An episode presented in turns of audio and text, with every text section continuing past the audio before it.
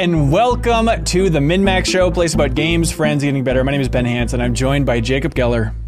I'm allowed to talk about it. I'm joined by Kyle Hilliard. I've been invited to talk about it. And we're joined by Sephiroth, Janet Garcia. Welcome. Uh, if you're an audio listener, uh, I feel sorry for you right now. Check out the video version over there on youtube.com slash minnmax. Uh, Janet Garcia, welcome to the show. Hello, excited to be here. I to- am- that my wig arrived in time. It's really, it's it- honestly, Janet, I don't know.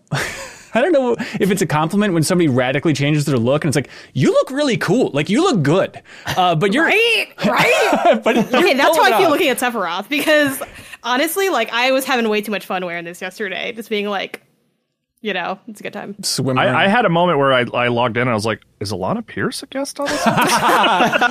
We should Alana be does so have lucky. Sephiroth energy, yeah. Yeah. In the, in the It's a same vibe. It's a vibe and a haircut. Uh, hey, on this episode of the podcast, oh boy, we're going to be talking about Final Fantasy VII Rebirth. I believe it or not, I'm excited to talk about that game. Then we're going to be talking about Jesus. This is a good episode, everybody. We're going to be talking about Elden Ring: Shadow of the Erdtree. They released that first gameplay trailer. We're going to be talking about the Nintendo Direct. Eh, partner showcase, but Nintendo Direct nonetheless. We'll talk about all that fun stuff. And then uh, we have Jeffum and Leo Vader joining the show. We're going to be talking about Balatro, the game that you might have heard of, you might not, but it's sweeping the world. Uh, poker's back, everybody. Like it's 2003 all over again. We got Chris Moneymaker joining us on the podcast to talk about Balatro. Um, then Helldivers 2, and then back after the show, we have some great questions from the community. Um, it is it is alarming how many great questions we get on the podcast every single week. Like we have that post up on Patreon. I think we're at 140 questions this week. Was the first time where I was like, all right, I'm starting to get a little bit scared of how many we are sorting through. But that just means it's better. We're we're pulling the the best of the best for community questions. So no harm done. Okay, are you all ready for this? Final Fantasy Are VII you? Is Rebirth. the big I'm question. not. I'm not. Okay, so here's the thing. I'm so scared I- to talk about this game around Ben I Hanson. don't I know. know. I don't know what anybody else thinks about this. I really am going in completely blind as of the time of this recording for Final Fantasy VII Rebirth. Some friends have wanted to talk to me about it, and I've been frankly rude in me just being like, I know, I just, I don't want to say a single word about it until we're on a podcast. I don't want to hear what you think about it until we're on a podcast. Here's the thing, and I hope you all um, can please obey these rules. I want to be 10 out of 10 tight on spoiler stuff for this discussion about Rebirth for my own sake, and I assume the community as well. So you know how like the trailers of this game show scenes and Yes. gameplay and story? Take all that out. Yes. Pretend you've never heard of Oh. Final Fantasy VII Rebirth, and Yes. then talk about it. There's going to be a lot to talk about beyond those little things. I would. How would you know that though? you know what I mean? Because I okay, because I've played 11 and a half hours of this game, and I have over 16 pages of notes so far. Oh, so you have started playing. I thought maybe you were withholding for like. No, uh, no, no. I'm at. I'm at the Okay. second stopping point for the deepest dive. So we're ta- Oh. talking about this in a multi-part game club discussion called the deepest dive. We'll get more into it later, but first discussion for the deepest dive is focusing on Clouds Past, and the second discussion for the second week is covering uh, the beginning of the game up through chapter four is the idea. So I'm at that. I'm near that stopping point. Uh, I'm in chapter four right now. I'm also in chapter four. Ooh, okay, Same. great. I think I might be in the same spot. And that's but the thing. I think Jacob like maybe is way time, farther though. ahead, but like I've spent a lot of hours, and that's kind of what I want. I'm like, I don't have Yes. really anything to spoil if I wanted to. If you Same. paid me to spoil it, I could tell you very little about Interesting. Game. Interesting. Okay. And I'm 27 hours in. Uh, to the to, get 27 it out hours. there, Yes. I I have finished it. yes. I Hey, have congratulations. the credits of Final Fantasy VII Rebirth. Oh my God! This is such Sorry, a Ben. wild There are time. credits. I'm sorry. Great. Humans worked on this. Okay, that's interesting. That implies that chapter four is pretty big if you're that deep into it, Jen. Because I'm I've been hundred percenting up until this point. Um, and chapter two is a beast, but yeah, I'm like 11 and a half hours in, just starting chapter four. Um, so, okay. I mean, for me, per, I'll just get this ball rolling a little bit. Um, you know, still early phases of this game, but wowed me out of the gate. We've talked about a little bit in preview content. Um, and the part I was most skeptical about was the open world stuff. And by the end of chapter two, I was like, all right, you got me beyond hook, line, and sinker. I am. I am sinking in love uh, with this game to an unhealthy degree, and so I am adoring it so far. There's definitely a lot to talk about here, but Jacob, I'm curious as somebody who finished it, how are you feeling about it? I I have been puzzling over how I feel about this game. Okay. For, for so long. It took me many hours to beat it. Uh, it has been many hours since I beat it, and I just I I like I can't figure it out. Like it's I, I think my my you know my main takeaway, which I think is obvious right from the get out, is it's it is a a messy game, Yeah. I think, in terms of just ever in the story is is really picking up right where the Yes. last game ended. I think it is like it makes very little kind of affordances to people who are not familiar with exactly what happened in Final Fantasy VII Remake. They try and do like a, um, a you know story recap as an option for you and stuff, right? I mean, right. But I, I think even more significantly than that, it's like when you start the game, almost right off the bat, you have as many people in your party as you had at the end of Final Fantasy VII Remake. you have yeah. like 40 different materia slots available to you at all times. The game introduces new systems during those first couple hours literally once every five minutes. Like for hours, it gives you stuff to do. And that kind of keeps up through the experience. Yeah. You know, and so hmm. it is like, it is a game that is trying so much and doing so much. And like, I I find a lot of those things really compelling, but like, I it, it- it's not. I think remake is going to be the the kind of like perfect focused like here's here's an idea that we're doing here with Final Fantasy VII remake and this feels like it is so many more ideas all kind of crammed into one game and and some of them just kind of don't work for me that like I can't I can't decide what its some of its parts is. Uh, That's interesting. and a lot of that comes down to the open world slash open region systems. I mean, it's however you want to define kind that. of. Okay. I, I think those are fine. You know, Ooh, like that's okay. that's kind of where I land on those. I think they're they're not they're not breaking new ground in the open world genre, but they're not bad either. They're just fine. I think it is more the like almost the middleness of this game. The fact that it is the middle third of the story makes it pretty hard for them. Like we talked about a lot, Midgar. I'll I'll let other people talk soon, but I've been stewing in my own thoughts with this game for so long. You Like, played the most, man. Yeah. you know, Midgar is such this perfect contained story. And for Yes. the first game to be like, here's Midgar, it's kind of like, even though that game, uh, like, the end of Midgar is not the end of Final Fantasy VII, it feels like they go on a journey and they finish it. And here, I think the game really kind of struggles to draw that same kind of arc because Right.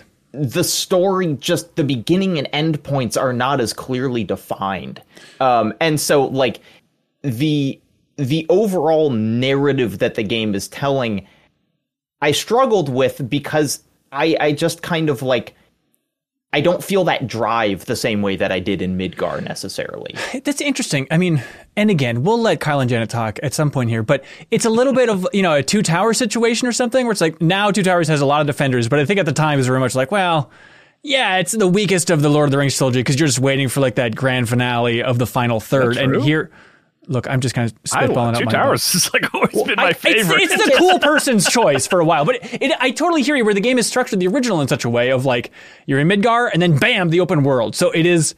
I have no idea how this game ends in any way, but I think it's a fascinating conundrum of like how do you cut people off and then how do you pick up for that final third? Yeah, you know, and it's like, okay, Cloud, you know, Cloud had an arc in the first game where he he starts off mm. not caring and he ends caring. And then it's like, well, what do you do for this? Because you kind of want it to be Okay, an Empire Strikes Back or something. You know, it's like the middle of the trilogy.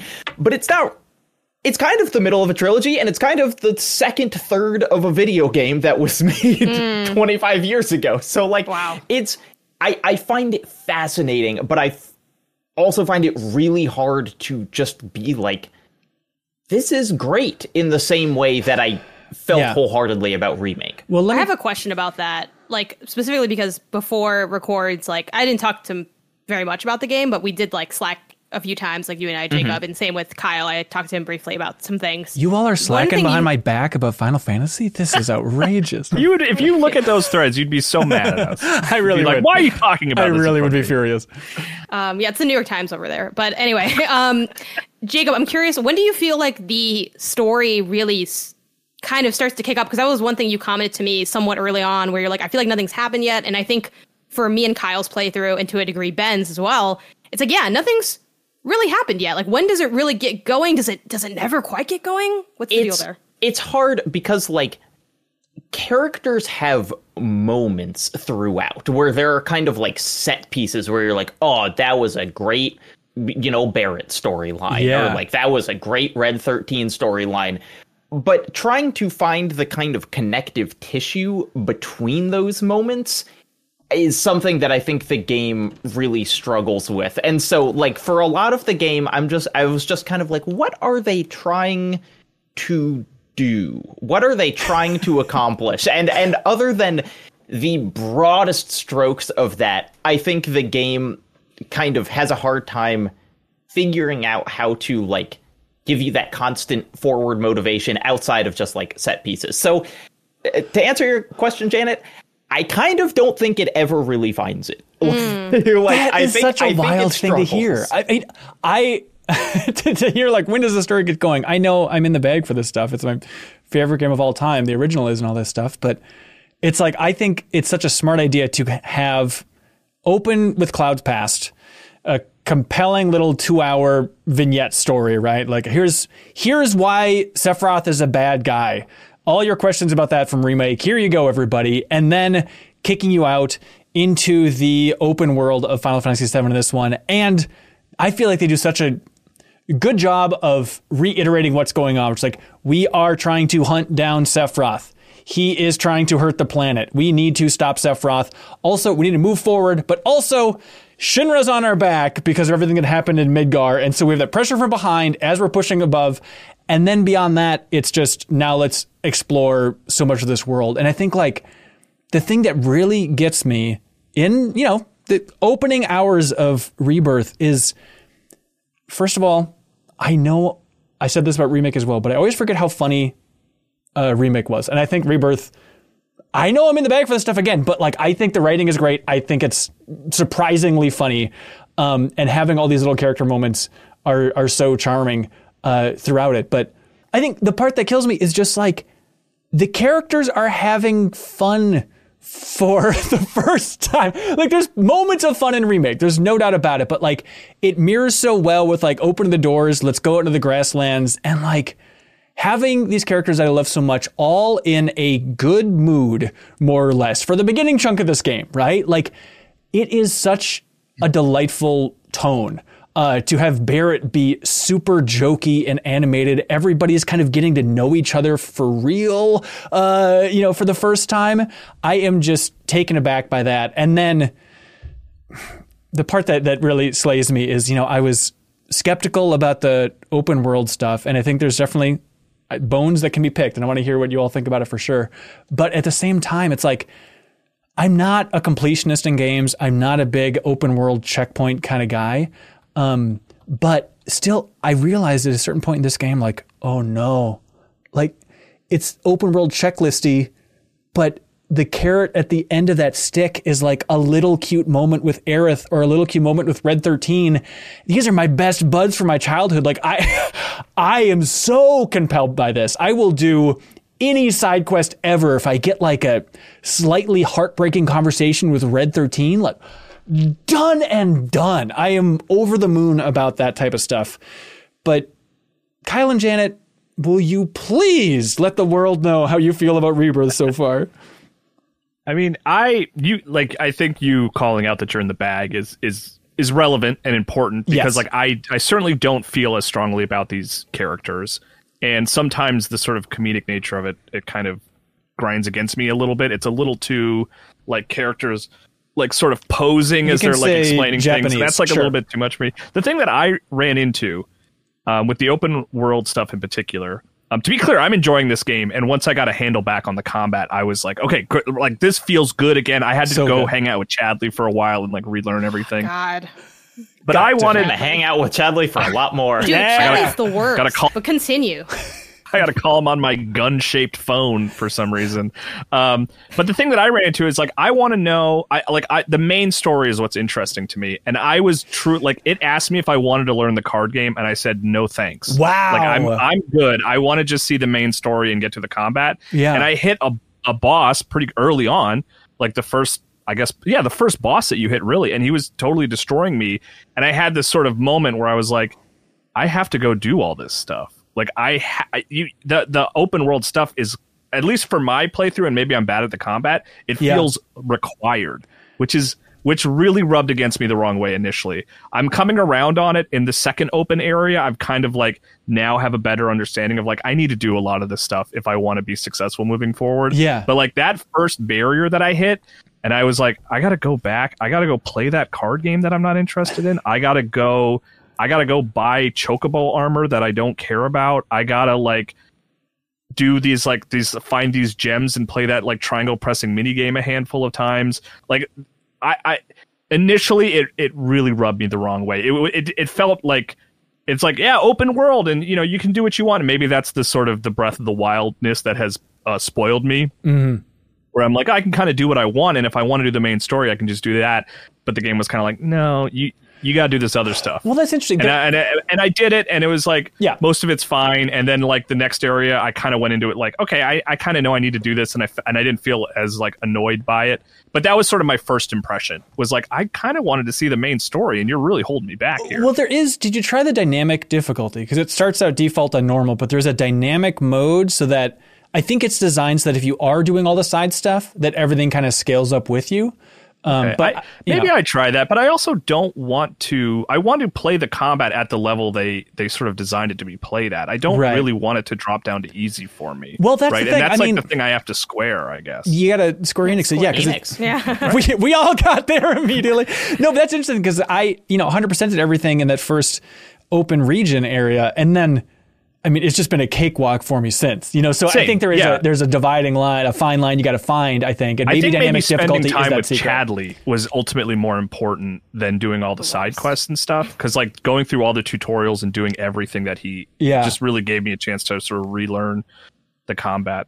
Um, Yeah. but yeah, so that's where I'm at. Like a little annoyed by the open world stuff, but like I, I want to keep going. And I, I'm I'm in a similar position to Janet where like I, f- I kind of feel like nothing has happened for me yet. Like that's why I was so annoyed by the open world stuff because I was like I would like something to happen, please.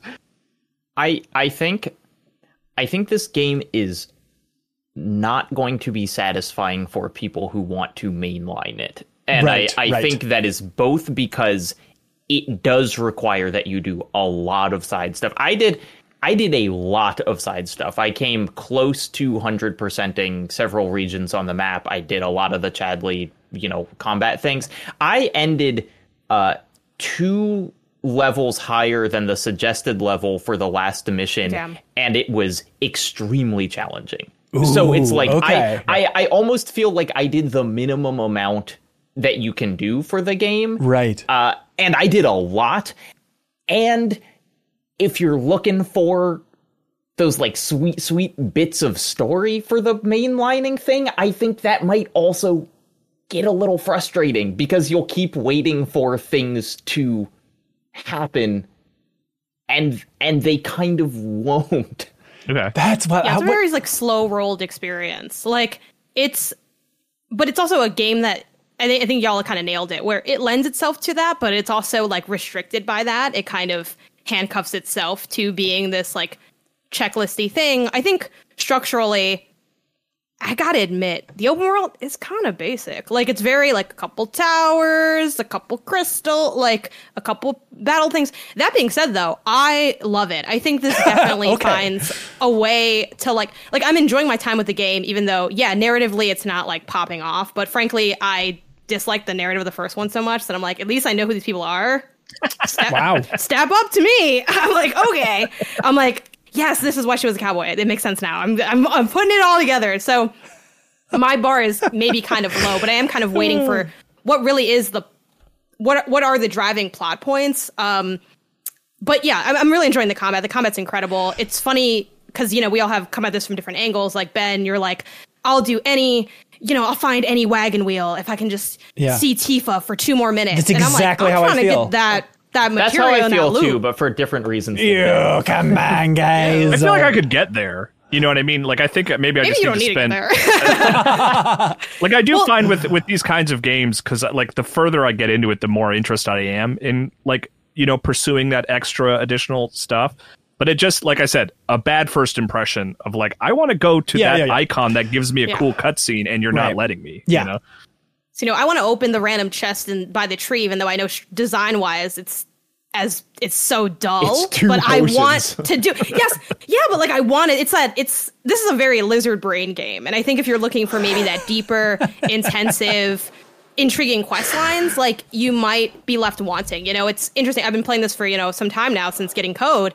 And meanwhile, like my partner next to me has been going through game after game, chasing the high that I already have. Because I'm like, he's like, oh man, I just you're, you're playing this great game. And like i'm not and that was true until he started yakuza like a dragon. And i turned and i said you're playing a better game than me. And and i was like damn this is this the salt you feel. Now that's a high bar for i think rpgs in general but i i bring that up to mention or to highlight the fact that as much fun as this game is and as well tuned the combat is perfectly beautifully tuned it does have aspects that do leave want like there are other games that do things better than this It's not the best game ever made in every single aspect. yeah, I mean, well, honestly, though, I think that's kind of the conversation around this franchise is at that level. Like people talk about Seven is one of the greatest. You know, it's one of the most iconic. Like, re- like this is a game that everyone Jen, knows Someone going on be this good. very podcast was already calling either it or Like a Dragon the game of the year like two weeks ago. yeah. I mean, Yep, like these are. correct.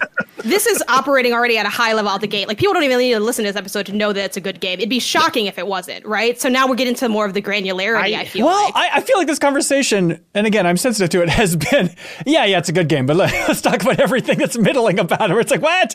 There's so much I- we can get into. I mean, I think it's all working in tandem, right? Because there's things that I think are structurally not that interesting about the open world, but at the same time, it is compelling, right? Why is that? For you, it's the story stuff with the characters.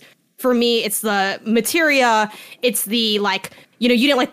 I'm curious how you felt about the crafting, Ben. But for me, like, yeah, is the crafting that like interesting? Not necessarily, but Right. like I love like grinding the levels. Then I unlock a new bangle I can do, and then I can be even more powerful. Like for me, Yeah. and it, again, different play styles. Like I chase the power that I can get in it. Like I don't mind learning it, getting good at it, but I also want to be super powerful. I want to be super efficient. Yeah. The- I uh, usually play on normal, but I will never say a game is too easy. I want to grind my way into godliness, and I get to do this while having you know some fun out there roaming around with my pals. But that's not to say that there isn't still hitches Yeah. along Oh, there's that hitches. enjoyable There's hitches. Ben, I think you saying it's a yeah, yeah, it's a great game. Let's talk about all that's middling is exactly why I find it so hard to talk about this game because there is so much in it and so much of it is mid. Like tr- I, and and I like I I'm i don't mean to sound dismissive, but it's like there are several scenes in this game where I yelled at my TV, "How could anyone think this is fun?" Like, like this game has dozens of mini games, and many of them are clunkers. And like, it's like there are there are parts of this game that are not fun. There are parts of this game that seem completely kind of detached from like whatever other ideas the game is doing. Yeah. And then it will hit you with a high that is so high that you think, well, of course, like this is a great game. Look at the scene that it just delivered. You could not deliver that scene if you didn't know what you were doing. And like those two things are running into each other constantly. Like I I really I don't know where review scores are going to be for this yeah. presumably they will be high because it's a game with really good graphics and story and you know gameplay. Ga- but like other than that. I I think well because I think that I think that the game like kind of doesn't cohere. I think Okay, I yeah, think that it like doesn't hold together and that makes it really like if I was just like here are the things that I want to nitpick about the game, I would talk for 3 hours. You know, and then like the stuff that I like I'm prepared for us is to do this. generally the deepest kind of dive. it, it, it is stuff is stuff that is both hard to talk about because of story reasons and also are those more ineffable just like I like the characters. You know, and it's like Okay. it's hard to figure out I like the characters versus I have spent 12 hours switching materia between people and Yep. the game doesn't doesn't give me enough to like tell me when it's going to restrict me to one party and then I have to so it's like there those those walls come up often and I kept running into them. That's really interesting. And, and the ch- and the the option to change your party isn't in the party menu. well, that's It's very unforgivable. That is unforgivable. Yeah, I found that so strange. But Yeah, like now, that's now that's really like we're going we're going so granular. We're in the. No, I in was the just making a joke. Uh, That's just. But I do love No, but that's. thing. I mean, there's I like there's still Blood, too. validity to that in a sense, right? Like for me, I've you know I'm since I'm so early on, the minigame stuff has worked for me so far because my only minigames have been Queen's Blood, and I just unlocked the um, the, what God, it's a little game where you're like the little toy soldiers and you're like going up the the routes and you're like, yeah, Condor uh, Canyon? Yeah, Fort Yes, Condor. Condor Canyon. Fort Yeah. Condor. a game that I am that. terrible at. I've never been worse at a video game in my life than Condor Canyon. Fort I don't understand Condor. how I know what's coming. Fort Condor. Yeah. Fort yeah, Fort Condor. Um, so those things have been better than I think I expected. You know, I haven't ran into the um, like the robot hands of like the last game. You know, like things like that. But well, I mean, um, I, I mean, I do think it is interesting, like especially in the opening of the Clouds Past, like you talk about the robot hands. It's so funny in both these games now. There are just like those moments of we talked about it before, but kind of the, the gameplay for gameplay's sake. Of like, yeah, don't you want the giant There's the Mako vacuum? vacuum. Yeah. And it's like, uh, yeah, I like a guess, vacuum, or like, don't you I you didn't like, like turning the wheel. turning the crank for a while. Like there's so many like pushing the cart slowly. It's like it, does this? It changes up the pace, and I guess that's the point from the developers. But there's so many just those weird little moments of like this isn't fun. But there's other moments I guess I won't even get into so far where it's like yes. They know that this basic activity is fun and let me do it a whole lot in these mithril mines. You know exactly what I want to do in this environment. Yep. Yeah. It's it's a very it's a very blank check video game. I in you know we we love to talk about Yes. the the what what are developers allowed to do? What do they want to do? This is a game where it feels like no one said no at any point in development. Like every every idea is it is not just there. I was thinking about this versus Yakuza actually, which is a, like an interesting comparison where it's like Yakuza has some of the most personable writing I've ever seen in a video game. You know, I think it is a a, a brilliant and charming game. Most side stories in Yakuza will end with you fighting a guy because like fighting is kind of how the game tells stories. And this it's like every side story is going to have a bespoke action that is like animated to a AAA level that you will never see again. And a lot of those aren't fun, but you still just have to kind of marvel at like another new thing. I'm 40 hours in and like this is the first time I'm seeing this. Oh, that's that's very exciting uh, to hear. I think uh, the Queen's Blood. Before we get too far away from that, that is the new card game here for for Seven Rebirth. And Kyle, I'm with you. I couldn't have skipped Gwent harder.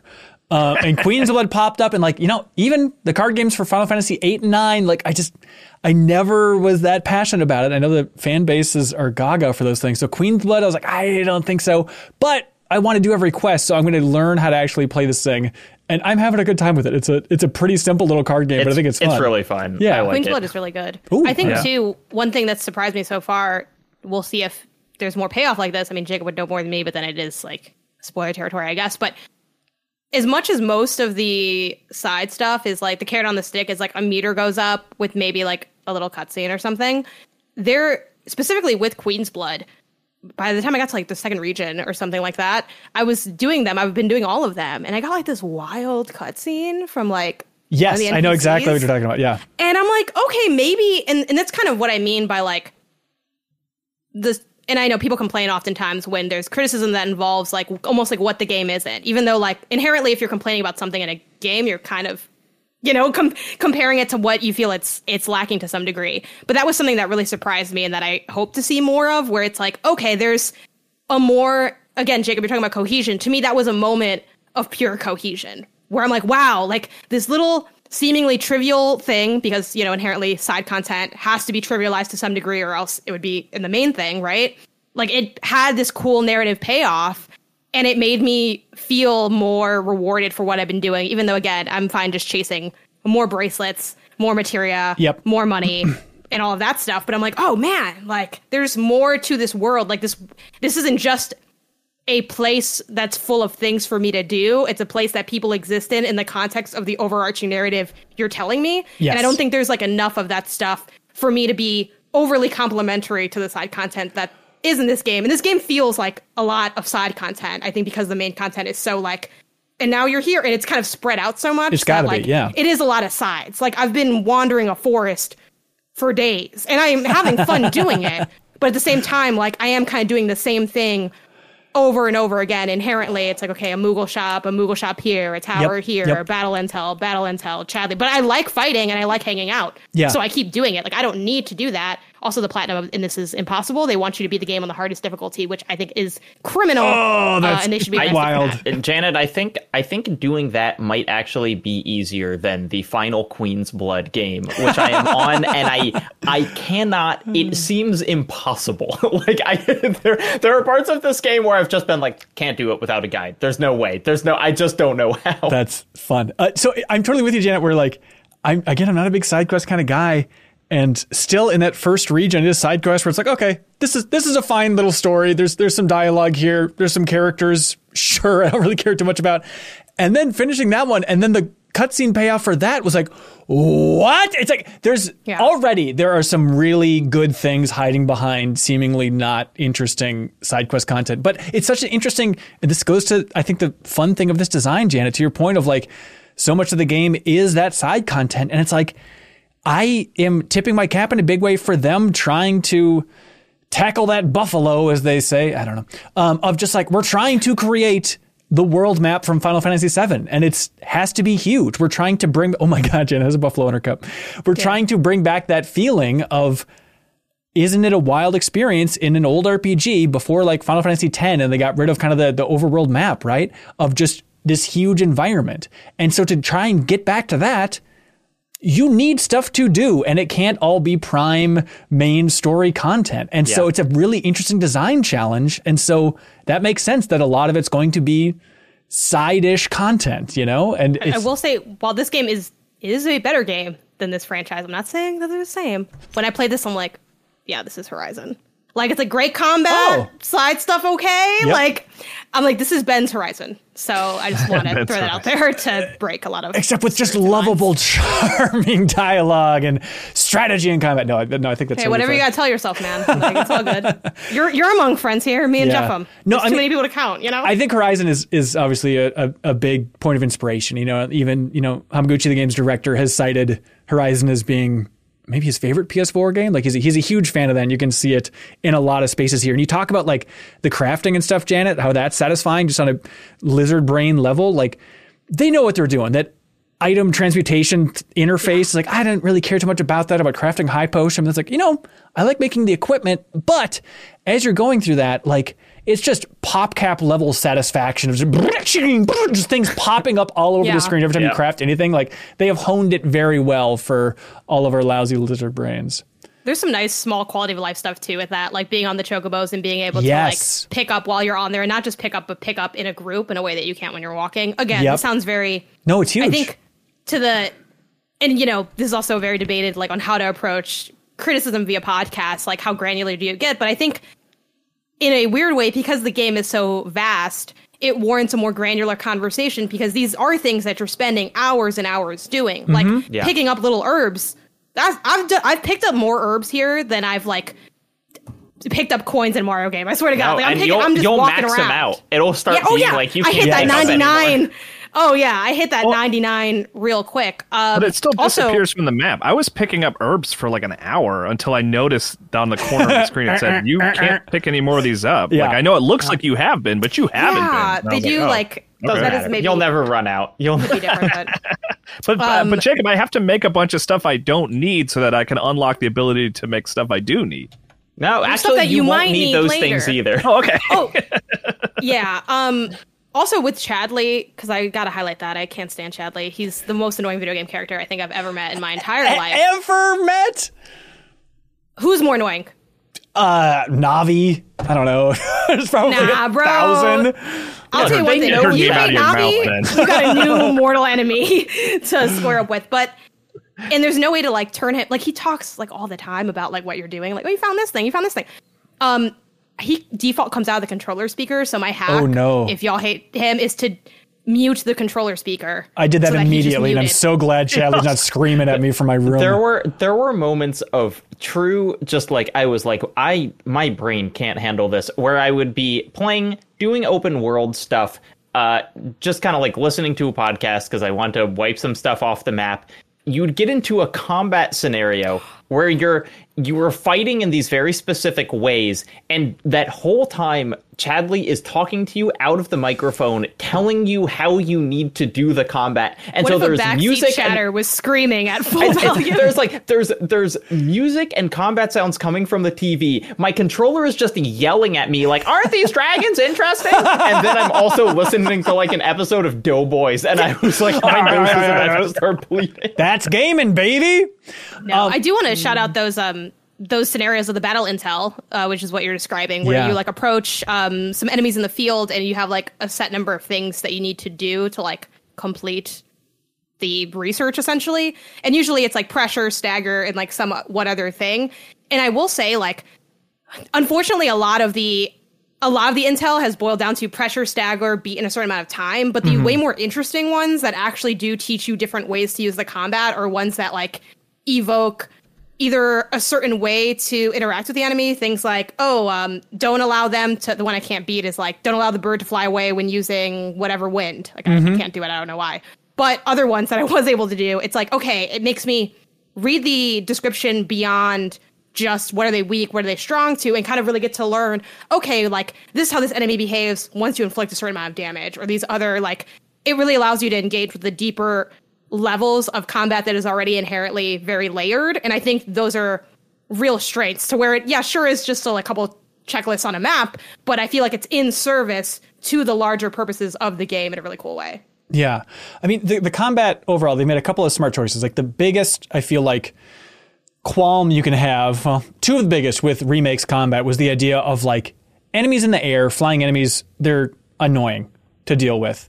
And in this game, I think just getting out of the gate with, hey, you have a party that has Aerith and Barrett in it, and you can use them whenever you want, uh, for the most part. It's like that helps in a big way. It's like you're always going to have somebody you can switch to if you want to just shoot down an enemy. But then on top of that, um, they have added the ability to have like synergy attacks, which are kind of adapting but taking from Intergrade. Um, and so that's interesting because it got the first remake game had that issue of there was a fair bit of time where you're just kind of like, I can't do anything. I'm waiting for my ATB gauge to go up and I'm just slowly circling an enemy, running around perhaps, hoping that gauge goes up uh, a little bit faster. And then in this one, the ability to have synergy attacks, which don't require an ATB gauge. Uh, you can just hit those whenever you want, and you can unlock those with, um, you know, uh, with your party members through the whole Folio system, which is a whole new upgrade path. And Another system. hey, it's a system called Folio now, everybody. Um, but that's cool. But then on top of that, they have different levels of synergies, and this is where we you talk about it being a messy game, Jacob. My first thought was like, I love the combat in this game. I mean, it's probably my favorite RPG combat ever at No, for point. sure. I agree. I'm I'm fully with you. But I, I, when I think of like this game being messy, I think of just like little things like, okay, there's the synergies you can do at any point without ATB, but then if you do ATB attacks, it can build up a little tick on a meter, and if you get enough of those, then there's another type of synergy attacks that are also It called took me synergy like half attacks. the game to figure out like when I was getting access to my synergy ability. Right. So It's- is it based on you using ATB attack? Because I actually don't. Yeah. Okay. There's So a little it's Like, I like, don't yeah, really you know, want to but switch, like you'll even if it's someone you're not really using a lot, you should switch to them to use a couple ATB attacks, and you know, right? Yeah, Because so you'll it's see a like little you use notch. three is Cloud and three is Tifa, and then together Cloud and Tifa can like do a mega attack. and it Yeah. looks awesome. Uh, It so looks- it does look Yeah, those- those are really good. Like the production value on this, specifically within the combat, is through the roof in a way that like yes. I have not seen outside. I know I keep bringing up Yakuza, but outside of like maybe Yakuza, and even then it's like kind Oh, I of think goofy. it's- So which is Oh, fine. That's their no, tone. this is this is so much. I, Yes. th- this is the point where it's like this game has infinite money. Like Yes. the the things the things that happen on screen in this. In a similar way to Final Fantasy 16, but I think they just like hit way harder because like the characters and scenarios are interesting. Yes. Like you know, it is it is just kind of like constant astonishment and and Ben, I'm sure you will have a million times of saying like this was like 30 seconds in the Yep. original and somehow it is like they've spent 15 million dollars on it. No, that is. I mean, we streamed um, the chunk of Rebirth in the original Final Fantasy VII over the weekend here from the studio. If you want to watch that, it's on our YouTube channel. My friend Grant and I did. Um, and that's the wild thing of like, oh, this incredible moment from my childhood, one of my favorite sequences like Cosmo Canyon. Then you play through the original, it's like, ah, it's a solid 15 minutes. And it's just like, what? And now it's like, I mean, that was a magical thing with Remake is, I mean, a character like Jesse had seven lines of dialogue, and then in Remake, she's just like one of my favorite characters of the year. You know, it's like, how are they doing this? Um, it's, it's fascinating. And on the topic of, you know, the amount of production uh, money um, and combat like i just i love seeing red 13 in combat. In remake he kind of fought alongside you but you didn't get to directly control him and now it's very cool. Right out of the gate here you get access to red 13 um, and he is so wild. Like if you just hold down the attack button he basically just becomes like Crash Bandicoot. He's like, he just whips around so fast. And it's so fun because when you go into like command mode and everything goes super slow motion, it's just so fun to watch Red 13 in particular, like just like spinning slowly through the air.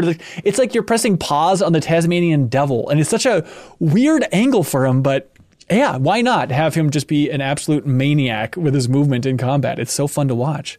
He also controls like way different than everybody else in a way mm-hmm. that like unfortunately I can't really roll with red. Like I'm just not a block person. I'm not a parry person. I'm not Yep. good at it. Yep, Even with the I'm with ya. materia that lanes. But if you are good at it, like oh my god, like red is kind of the perfect character for you because you can really lean into that with like his vengeance mode where you block and then you build it up and you'll be like super OP. I'm more of a Barrett stands off to the side with the gun sometimes when I feel like I don't want to have to think about magic. I just start shooting people and Um, Yeah. Can I can I make a purely mechanical suggestion for people who are beginning to play it? Something that I, I wish the game told me. Run it by Kyle like first. eight. Yeah. Okay, I'll uh, allow it. Kyle. Here's here's what you should do. You have a lot of characters in your party, and they each have many different equipment pieces that give them opportunities to put materia in, and it's kind of confusing what you should do because each individual materia levels up. And so what I thought is I should be switching these back and forth so that Oh, I'm no. always giving a character, you know, it's like if if Tifa's in my party, she's going to have the HP up, and if Red 13's in my party and Tifa's not, I'm going to give Red 13 the HP No up. wonder you were in those menus for so long. Yeah. The- but it's like, but the thing is, there there are materia that take the entire game to level up, and so it's like, well, what am I supposed to do? But yes, I came to the conclusion by the end that that is not what you are supposed to do, and instead you should buy a bunch of materia from the vending machines, from Chadley, whatever. Give each people basically a loadout, and then maybe switch, you know, the one or two good orbs between them. But like, I do think things like that, the game is not good at communicating and seems to kind of work against itself. Yeah, they're probably trying to limit the amount of tutorials they have popping up because it, it's not obnoxious, but th- there's, you know, hey, here's three pages of how to do this system, how to do this system. And if they're also giving you tips on top of that, like, oh, by the way, you should buy things in this order, not this order, I can understand why it's Yeah. too much to get into. But it's definitely tempting. Uh, You know, I, I thought about that as well. It's like, is that going to be the way to go for just cycling through all these teammates now, which is so wild compared to Remake, where it's pretty set on who you're using uh, at all times as you're going through it. And like, it is wild that, and it, it's, I understand why. But one of the big takeaways from remake as well was like, God, I wish we could have like preset materia. Yeah. Um, Yeah. and You you will wish that many times but throughout it's so the course tough of the because game. you should be swapping weapons at a decent clip to get the different abilities from all the weapons. And then if you're doing that, Yeah. all the materia slots are going to be different. So you can't just like, I guess you could save materia to a weapon, but you're not going back to that Going weapon. different weapons? I just use the I'm one not- that has I'm the not best really stats. weapons. Well, you can if you want to unlock the ability. That there's a little meter that builds up. and um, and those are you you know it's like yeah the first cloud sword has like the pressured stagger you know something. thing but then you'll want to use a different weapon but you'll want that pressured stab so you should you know Yeah, and I just go up But- whatever numbers up. That's it. We throw. We, I might just throw the other thing away. Like if Well, we're telling out. the you not weapons to do that. the weapons are a little different like we- they're not traditional rpg right like in the sense of like, oh, this this hits five points harder. I should equip this one. No, No, Yeah, yeah, I mean, they're they usually just like magic's better, work like damage, physical damage is Yeah. better. They like don't. you should hang on to every weapon you get through the course of the game. You should not Yeah, they get rid make of you. them. They don't let you sell it. Okay, that's what I thought. Oh, really? like, And then- Are you sure it's not just the I get rid of Buster this? I don't need it. Sword that you're trying to sell? It's- I would think you'd be able to sell other weapons. I haven't tried yet. Maybe it's just the Buster Sword they won't let you sell. I don't. I don't don't think you can sell no weapons. I think you you can sell sell like weapon. the bangles and stuff. But even then, you shouldn't sell those because sometimes you can unlock upgrading them, Uh-huh. and then you need the thing to upgrade it. So Yeah. it's like, don't, Yeah. basically just don't sell anything. don't sell here. anything. Smart. Um, I wouldn't say don't sell anything, but don't sell the Yeah, game. But my uh, big like tip things for this game, which I kind of wish the game just did this naturally, but I get they maybe didn't want to feel restrictive. Um, is to just beeline until you get the rideable chocobos, which isn't that far. But I was like Yeah. walking around the field Yeah, like an oh, idiot, yeah. like just hanging out, you know? because So, it's like, also and like it's tempting to be like, oh, there's a tower. I'm gonna go to. it. It's like no, just get the chocobos first, because then you'll talk to Chadley. Then you can unlock the towers, and that's what you'll need. Yes. Yep. Yep. Basically, yeah, Chocobo Chadley, and then when you get to the second region, um, do the Chocobo side quest and finish it because that's how you can fast travel back, which I didn't unlock for another like ten hours. So then I couldn't go back. Oh Um, boy. Also, as soon as you can, do the battle simulator character tutorials. I didn't do those for like ten hours into the game. They like teach you how to like use the characters better, Yeah. and that's how I learned how to play with Red. Even though I'm not good at it, so I don't do it. If but- we kind of remember how to play remake, should I be doing those? I only did one and was like, meh. Do I need to do all I these? think like I'm doing would it do helped just me- to do it. I, it helped me tremendously. I I, Yeah. I think it's and you get H and you get like Yeah, level up too. rewards and stuff. There Like, were so some also, material, it's yeah. like you know, you you can do the one for red because you couldn't play him. In yeah, Yeah. yeah, sure, yeah, yeah, that's probably right. yeah. I think they're so I worth it all, doing. yeah. Like, it definitely is a game that it, if you played remake, especially if you played it. Honestly, I played it when it came out, and I still retained all the information, and I never touched the DLC. Like, it's very easy to pick up and get into. It's just, I'm just a little surprised that like that's not more gestured at because I'm like, oh, I would have done these Mm. when they like more mattered, but instead I played for like ten hours on my own. They're like, you only have two abilities with Cloud, so we're just talking about these two. I'm like, I got like 13 abilities with Cloud, but I guess oh You just- well, like you I should have. weren't. You so should have listened. Like you should have listened to Chadley more. He would tell you everything you didn't know, but you were tuning him out, and you tune Hey, out. Chadley I didn't learn how to mute him detriment. until like 26 hours in. I'm Should've one hour Chadley for that. free, Yeah, we're, and it's great. whereas my, I boost back. her audio up because I want to hear more from her overall throughout oh this whole thing. Yeah, and then Chadley's friend. Like, what is? Oh, the, yeah. the uh, sister. The Will uh, they? Won't they? please? They won't. sister? Hopefully. Is it his sister? No, no, no. We Can can't get into if you're a my. robot? Is that offensive to she's an AI. she's an I thought AI. I thought she literally said sister at some point, but maybe I'm misremembering. spiritually. Um, Oh, the- so the big me. thing too with this game is now there's bonds, like a real value to building up bonds with uh, the people in your party. Whereas, you know, you got like an extra little moment depending on who you built up a bond with in remake, and then in this one they're very explicit about like basically Tifa will remember that, like almost to that level of like. And there's also there's a a smiley face above them as they're standing out in the world, depending on your relationship with them. Jacob, is that does that build up to interesting things? Is it just a system for the sake of a system? I basically there is there is a a similar thing to Yes. what was in remake where you have a scene that's with one person or a different person. Um, but overall, I did not find it to be particularly impactful. And it's like as the course of the game goes on, you're just gonna raise them with everyone. Like Yep, it's not yep. it's not like you're like, am I gonna be nice to Yuffie or Barrett? Like you uh, you never are asked to kind of make those kind of decisions. Yeah, yeah. Overall, um, I'm loving it more and more.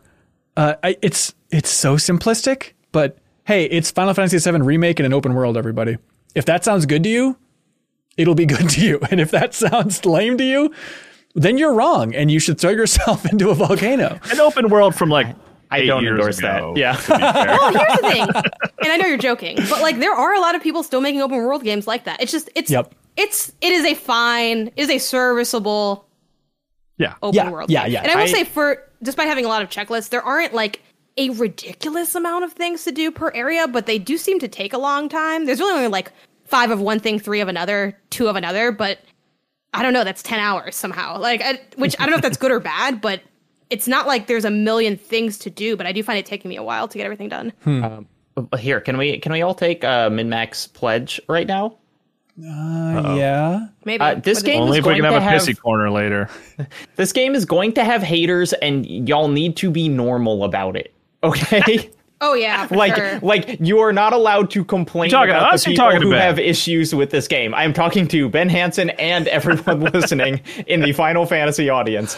Like there there are going to be a lot of criticisms of this game and most of them I will probably agree with even though I think I generally like the game. Like it's it, it is it is it is a game that deserves to be talked about in its good and bad parts, and Yeah. we will be doing the conversation a disservice if we don't let people talk about the bad parts. Yep.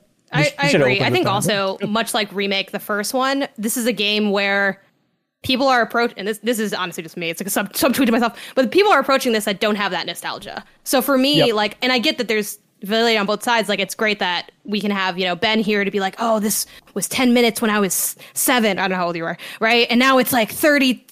Two minutes or whatever. I don't know, whatever, right? For me, that's, Talk it's not about any of that. growth. It's just a game. Like it is a game the way like every other game that came out this year was a game that I picked up for the first time and played as a grown adult who has played a lot of other games. Yep. So And I and think- that's also an aspect too that's I think interesting. And then what's going to be cool about this one again, I don't know anything about what's before, what is what's after, and I'm so early that nothing has significant has happened. But what's kind of exciting and unique to remake the franchise is there's almost now going to be a convergence of like me as my only experience and then Ben having a new experience it's an old experience but different. So I think Yes. that's kind of a fun like it's new to everybody That's in the a fun way, part. but yep.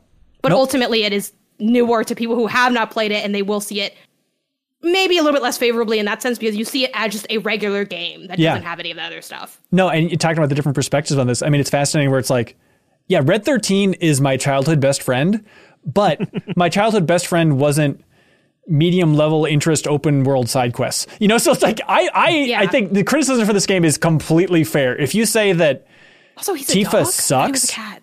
they make that reference, that it- he's- who knows what he is, Janet? He's, he's a little bit of everything. But just Now, look, if you love people saying, "Hey, can your dog come in with you?" and Red Thirteen growling, you're gonna love this game. Yeah, and I do. I do love that.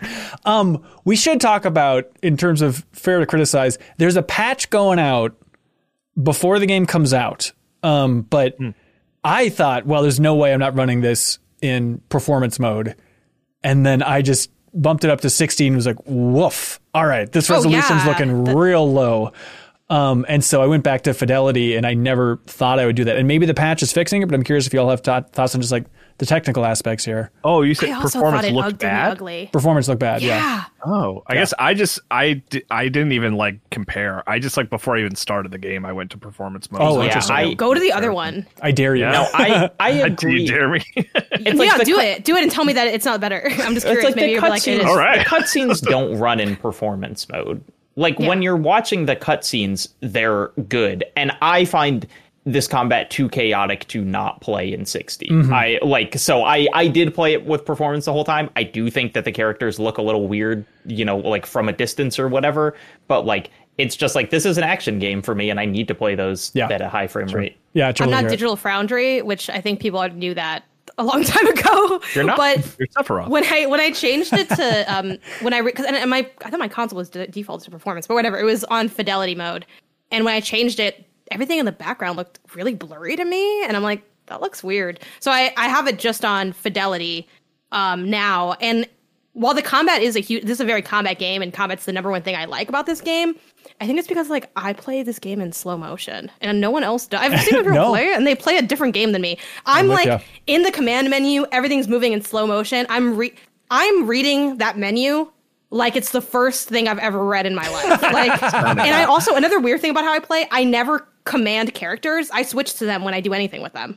Yeah. I like don't command them to do anything. No, I don't either.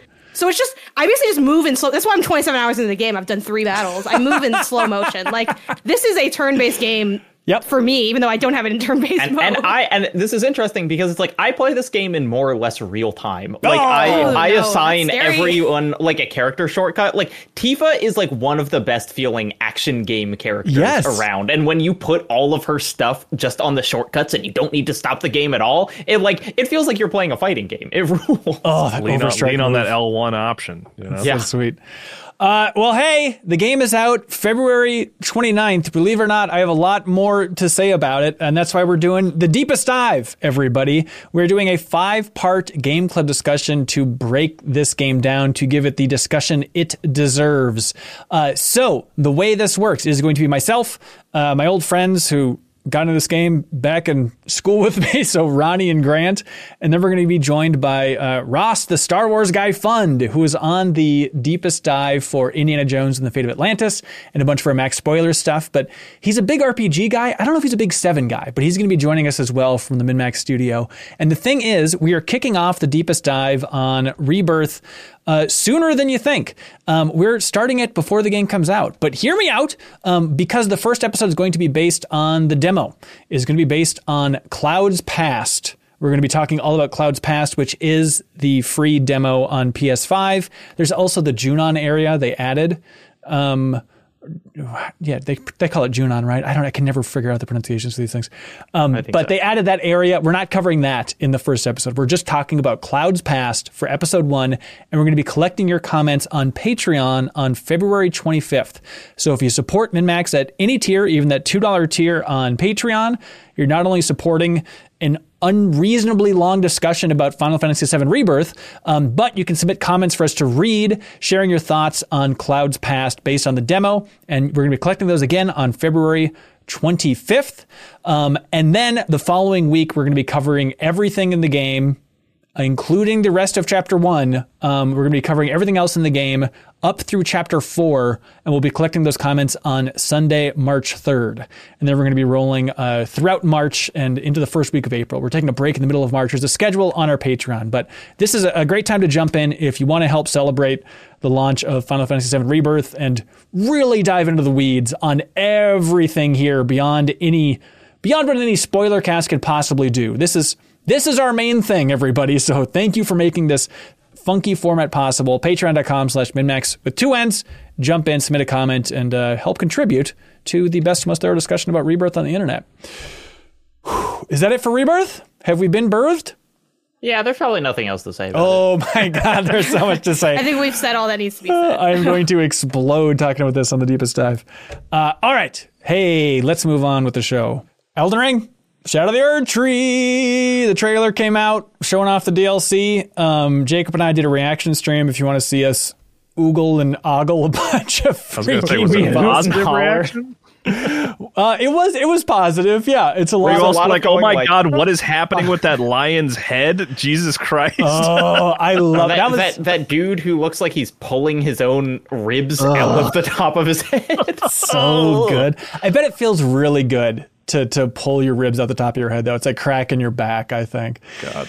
Uh, okay, they released a trailer for the Elden Ring DLC, which is uh, we also just learned is coming June twenty first, twenty twenty four, for forty bones. Forty dollars. Um, Wait, not and not standalone. Which I was like, I was at this point, I was like, there's a lot here. It's forty bucks, and they're releasing a collector's edition. Is this thing standalone? It's like, no, you still need the base game to access it. Yeah, because you're just going to a new region. Jacob, during the reaction stream, you had a lot of questions about like, what, what is this? How is this structured? How is this going to Yeah. work?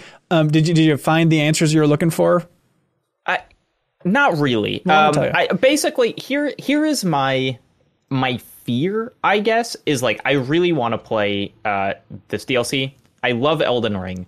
My first playthrough of Elden Ring was was like 80 hours, you know, and so even if this is like not end game, even if it's just kind of like middle leveled character, I'm worried about like how much time I will have to spend doing a new playthrough of Elden Ring before I'm even like skilled enough to approach it.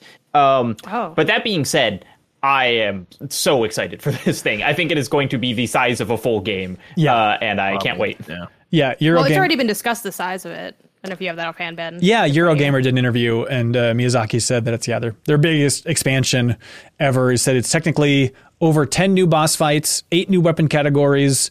Uh, in terms of Eurogamer highlights from this interview, they also said George R. R. Martin was not involved in the creation of this new area, which we'll get into here. Wait, I thought that's not what it said. Or they said they said they're still working from his lore. But they just Oh. like he gave them a piece of the story that they didn't put in the main game that they're putting here. Oh, interesting. Okay, maybe that bullet point was was way off then for what I was reading here. Um, and then also a goal is to have it be a little more seamless between the worlds and the dungeons, which I'm really curious what that's gonna actually be like. Um, Space wise, IGN also had an interview Yeah. where they where it was said that it takes the same space as the lands between well, that's that area. I mean no, I that's the think they said entire Limgrave, right? Because the lands between is that's the whole world. Oh, Limgrave, I think. Yeah, yeah. Sorry, Oh, interesting. Okay, yeah. So so they also in the official Which I don't know what that means. I've never played this game. it's like it's kind of the opening area, but it's a big area, and then they also said like they're making it denser. Where and Elden Ring feels pretty dang dense, but like even more stuff kind of layered on top of each other. Yeah, so it's you're going to the land of shadow, which is a completely new world from Elden Ring, is the way Bandai Namco puts it. And uh, players can seamlessly travel back and forth between its vast maps, interspersed with diverse situations and meticulous dungeons where menacing enemies roam. Uh, believe it or not, menacing enemies will roam around in this thing. Um, okay, so Jacob, is probably the biggest Elden Ring fan amongst everybody here, what popped for you in this trailer? just like I FromSoftware's legacy of DLCs for their Souls games is is unimpeachable. You know, like every almost every Souls game the best part of the game is in the DLC. Dark Souls 1 through 3, Interesting. Bloodborne, uh etc. And so like you know, usually what it means is like they really get the mechanics, they understand the world they're building. Now they can just kind of go bananas with their world design and and with the bosses and like that's what it looked like here. You know, honestly, it looked like more Elden Ring. Uh, but guess what? That game is a 10 out of 10. So like that's that's what makes me excited. Yeah, just the variety of the bosses are like, okay, now here's an even bigger fire giant you're going to be going up against. Here's a weird skeleton with a spooky little face on like a melting horse.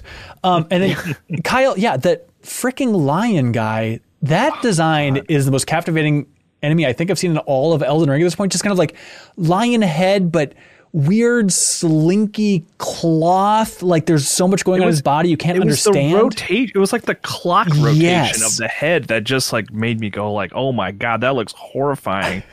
I can't wait to just have an excuse to be back in this creepy place. Yeah. Hippo porcupines, all your friends are here.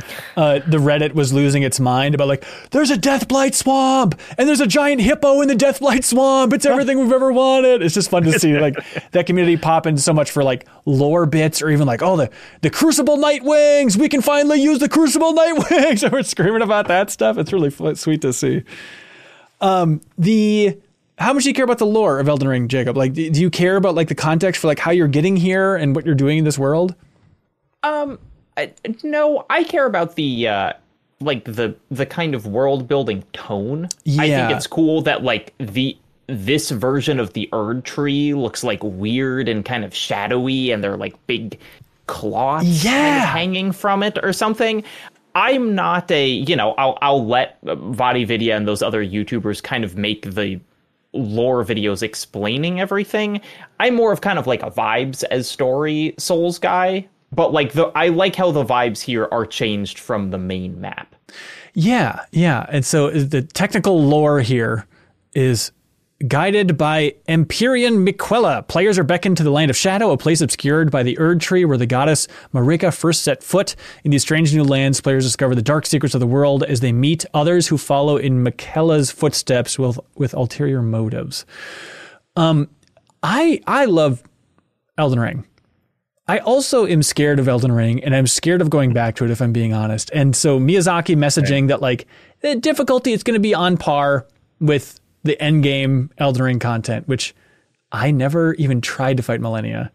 And so if everything's on her level, there's a part of me that's like, I, I think I just got to bow out for this. I, I, I I'm scared. I think my guess is that's an exaggeration because the Malenia is the hardest boss I've ever fought in any video game. And so if that was if that was the, the the general vibe, I think it might be prohibitively difficult. Well, but Jacob, historically, and like, and I'm asking you, like, to confirm if this is true. Like, the DLCs for all the Dark Souls and everything, those tend to be like major challenges for the people that have played the rest of the game, right? They're like, you love Dark Souls. Here's a really hard thing to add to the end, right? I I think so. I think the difference is that uh, with Elden Ring's open structure, it was able to put more of those super hard bosses in the corner of its world anyway. You know, it's like Malenia is is an optional boss. You don't have to fight her in Elden Ring. And it's like Elden Ring was a big enough game that it felt like it had two Souls DLCs crammed into it already. Yeah. So I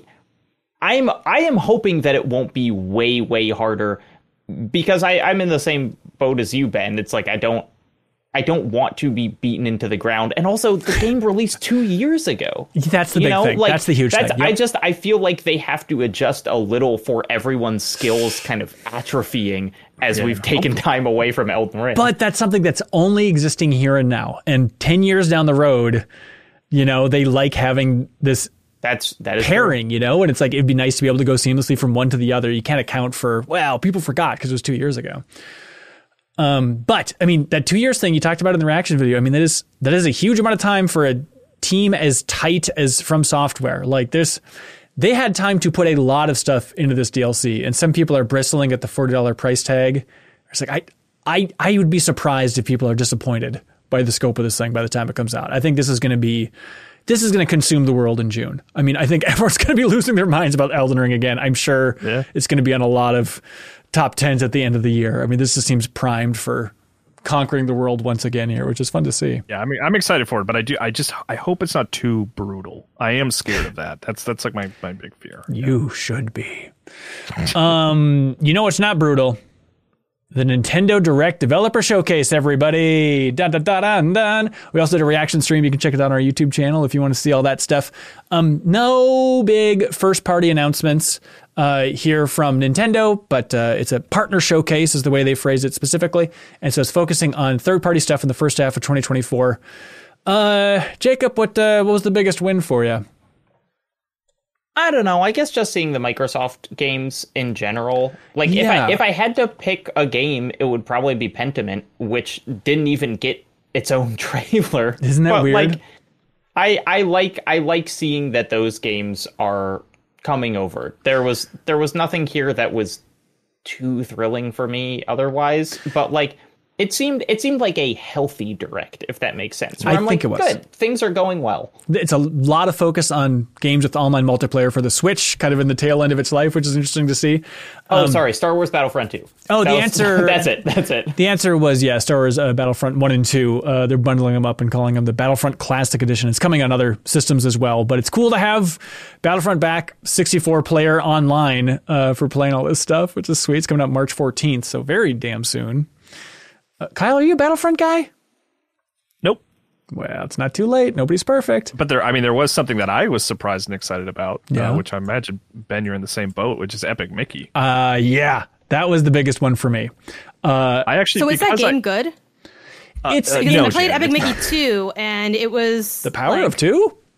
I tried it and it didn't I didn't like it. No, I- 'cause it's my my family went to Disney last year, so I was like sort of Disney on the brain, and I and I went over to my brother's place, and he had Epic Mickey, and I actually grabbed it from him. yes. With fully intending to play it, just to like revisit it, because I was just in a Disney mindset. So I was well. Now I'm just gonna wait for the Switch version, but like I, I was, I was, I was excited and happy and surprised to see that, because like I, that's a game that like I've always, I've never finished it.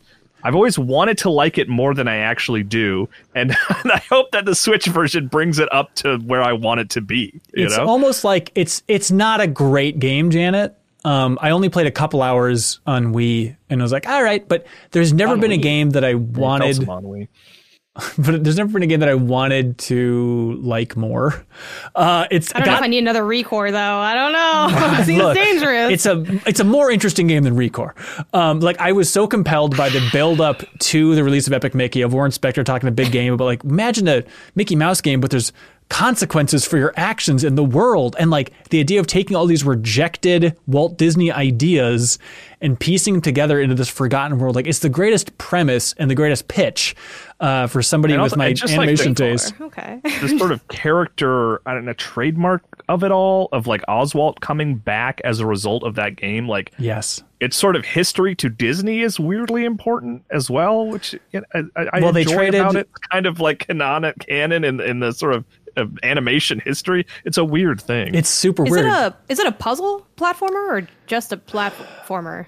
Action situation there? adventure platformer, maybe the best way to put it. It's kind of a confusing thing, yeah. more platformer than puzzle. I think. I think you're just you happen to be solving some light puzzles. Okay, let's just call it now. When this drops, that's what the episode is that week. We all just go and just go ham on this epic Mickey. Look, and I don't want to. I don't want to promise anything, Janet, but depends on when it comes out. They just say 2024, and if there's a gap in our schedule, I think it's a perfect deepest dive candidate because I think it's going to be. Oh my gosh, the deepest dive. That's that's scary. I know it's scary, but I, I I'm tempted. So it's not just going to be on Switch. Uh, this also releasing on PC and other Oh, cool. consoles. I'm like, I would love to see Epic Mickey running on uh, a high end PC. Let's how long? How uncap long this is thing. it? It's not that long, I imagine. Uh, it's for everything. It said it was 25 hours. I just looked it up earlier, but that's for that's for 100 percenting it. But it's probably one of those games 100% Why am I even no, no, no. It's up, you know? longer than you think it's going to be. But they said it's a faithful remake here, and I'm so curious about it.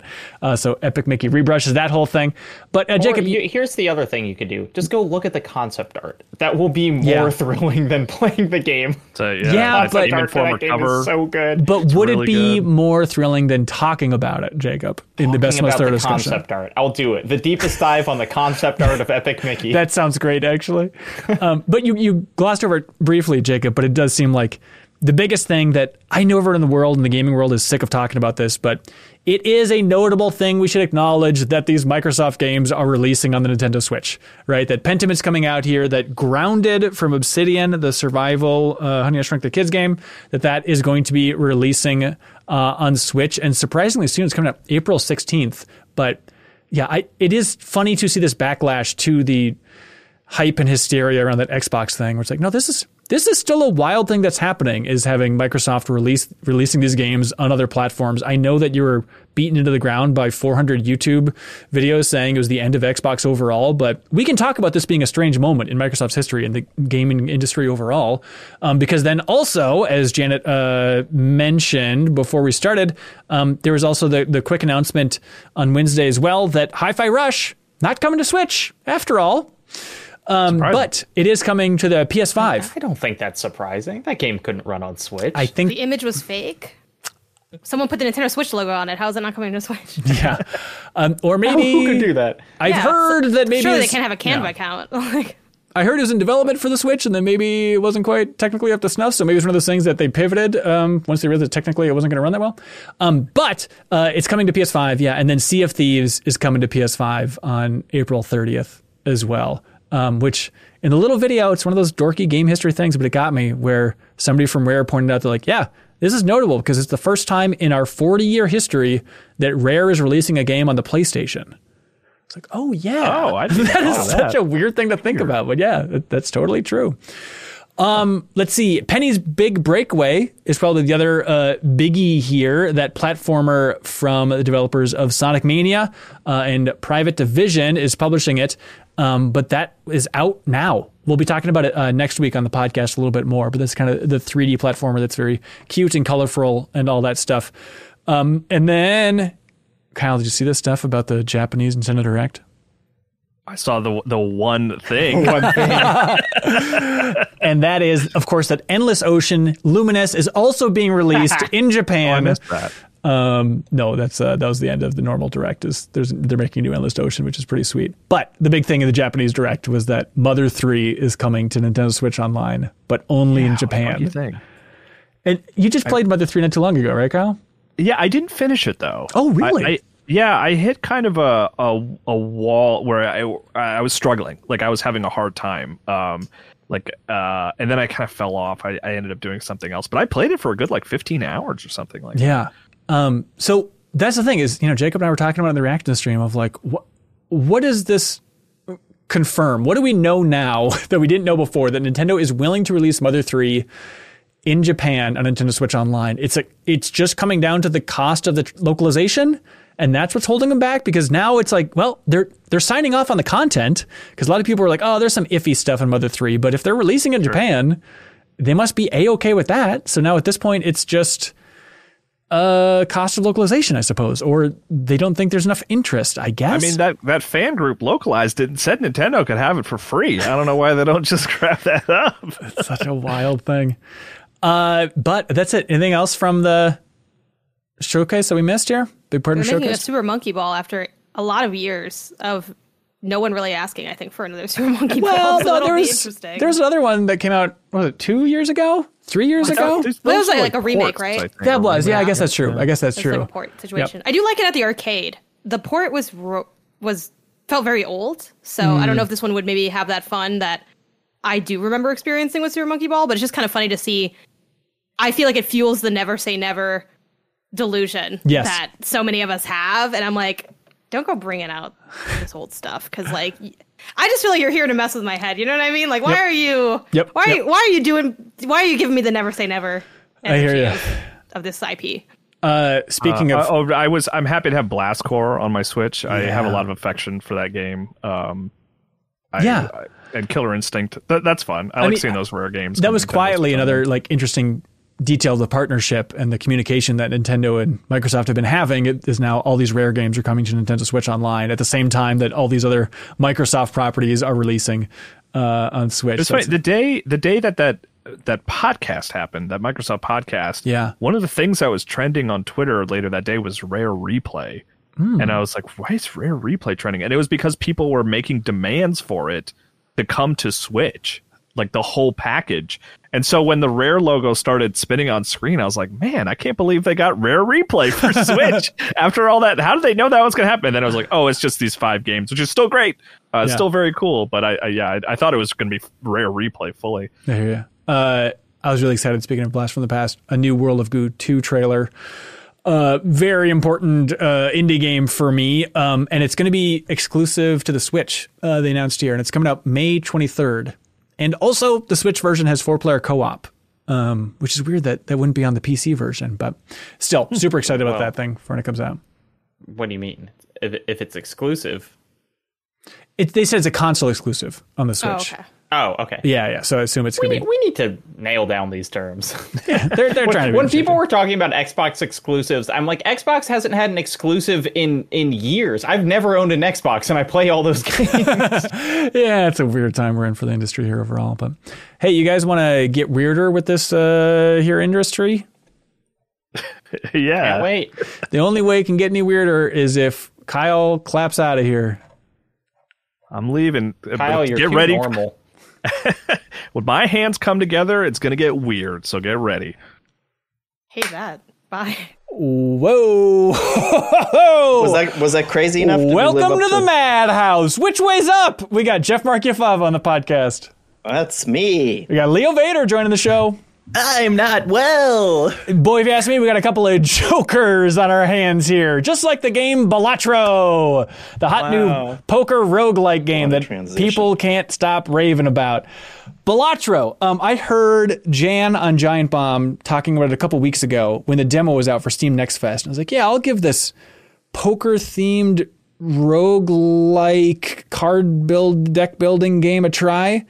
And I bounced off it a little bit, and then it seems like it released and now everyone who's playing it is just consumed by this game. So, okay, uh, Jeff, I know you streamed it. You've been playing a lot beyond that.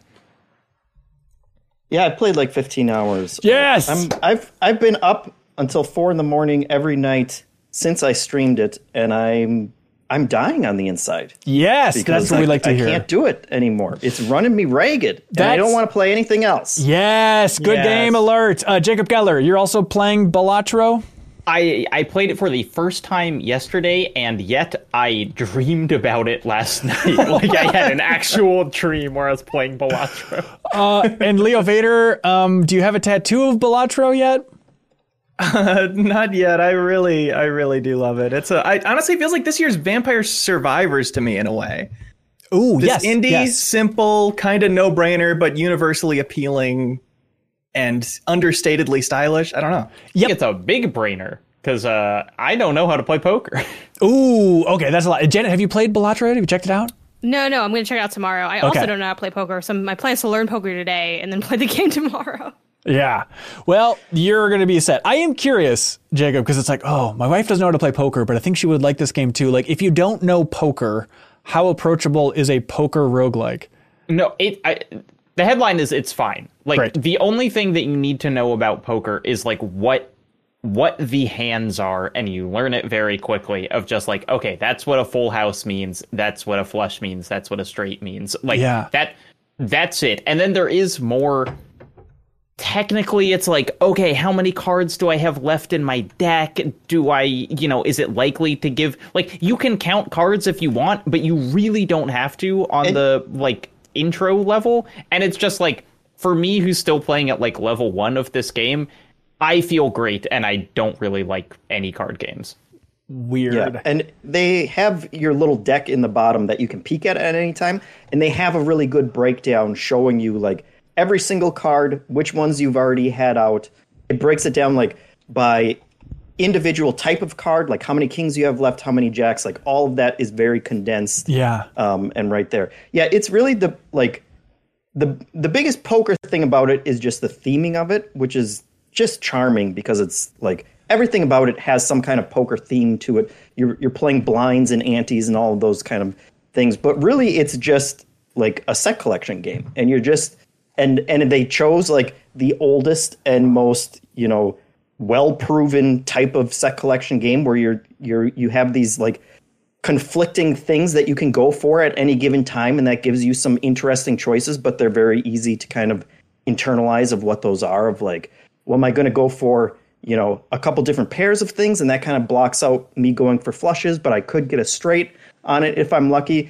And and from that from like just that base everything else is like kind of crazy roguelike deck building stuff that that is super fun and super compelling. Like you're the like the core game of it like like Jacob said once you learn the hands like that's as much poker uh, that goes into it and from there it's just like I want to collect these jokers that give that give like game breaking powers and I just want to find a good combination of them that will just boost my scores each hand into Yeah. the stratosphere and it like, definitely does it like deck building knowledge helps you know like mm-hmm. i i feel better at this game because i've played other deck builders way more so than having played poker Right. I, I also think it it is a good first one in that respect though too because it just the way it translates is so so smart. The cards have power based on their number. A two is worth two chips. A ten is worth ten. Face cards are worth ten, and it's you end up very naturally going like, well, I have this opportunity to remove cards from my deck. Why would I want to do that? Maybe I remove all the twos and then I only have higher scoring cards. Or maybe if I'm trying to get flushes, maybe I change some of my diamonds to spades and focus on having as many spades as possible. Like that kind of deck management feels really natural, I think, even maybe from a beginner's perspective. But of course, I'm really smart and not a beginner. Right. Of and course. you get into these incredibly like it, it's great how quickly things get weird where like yesterday i had a run where i changed I, I probably had like 45% of my deck was diamonds. And then I had like six queens because you could just like keep like duplicating your queens. And so like every hand that I got was like a diamond flush with like three queens in it, which is just like, you know, it, you don't have to stick too closely to the rules of an actual card game, which is great. You know, it's like you, you get to kind of break cards, which is a weird and fun concept. Yeah, you end up routinely getting these absurd Casino Royale style poker hands, full houses, aces, full of kings all the time. Yeah, or or and and sometimes you'll you'll have runs where it's like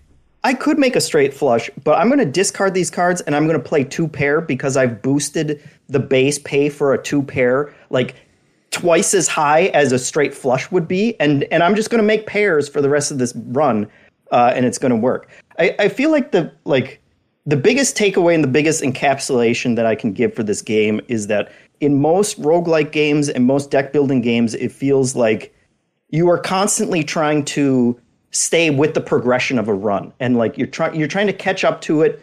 And if you're lucky you can you can stay you know just above it and you get to the end and you win it. And then like and then every now and then you will have a build that just like completely meshes and obliterates everything. And you're like one-shotting bosses and it's very satisfying. And like Balatro is i think focused on that. Like you are either going to flame out spectacularly in the first couple antes, or you are going to put something together that you will ride to the end, and you'll be getting like the you you. In order to win a run, you have to play eight antes, which is in each. There's a couple rounds in each ante. You don't have to worry about that, but like it's it's a sh- it's a shorter amount, and the and the end goal of the last of the last opponent, the bo- boss blind that you battle, is you have to get hundred thousand chips, and that's that's pr- like pretty consistent throughout it. And you'll have runs. I've had runs where like I got a million chips in one hand. Like, like Whoa. on- once once you get a combination that works, it's just like okay, next next round, completely obliterate it. Get some more stuff, upgrade some more stuff. I don't even need to at this point, but it's like it is so it's built on that satisfaction. And like all of the sound effects all of the animations the way that they convey to you like what's popping off and what's giving you bonuses like like they have put so much effort into that. And like there's almost an asmr quality to it of just like i love just submitting a hand and watching everything pop up and all the numbers go up and just like wrecking that cycle Yeah, I mean, You can turn is- the game speed way up, but I have it at like medium because I want to Mm-hmm. feel it popping off still. I don't want to just blow past doing a great job, you know? Yeah, it's an incredible testament to just the power of a game of like, okay, it's ultimately pokers on a or you know, cards on a table in a very poker like fashion, but just the presentation style,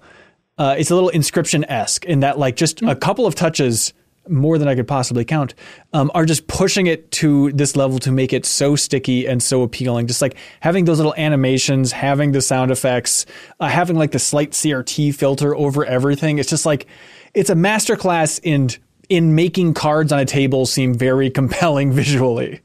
No, there's a so like the the way you score points is like you have an amount of chips that a hand is worth, and then you have a multiplier, and each of those things can be like adjusted up by different things you have.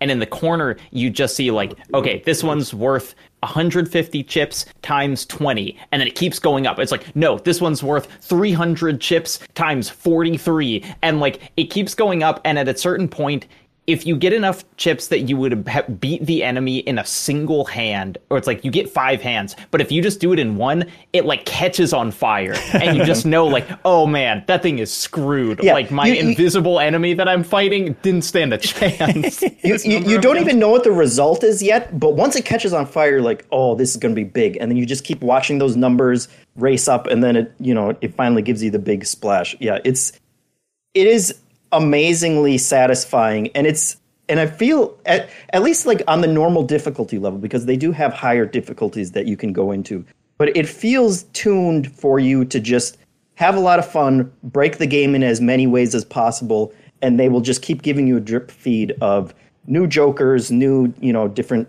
types of ways to play. I, I unlocked the challenge mode yesterday, and those are all like wildly different and weird. And um, yeah, there's just a lot of content that they have kind of wrung out of this base idea. It is so much more than just like poker roguelike. Like Right.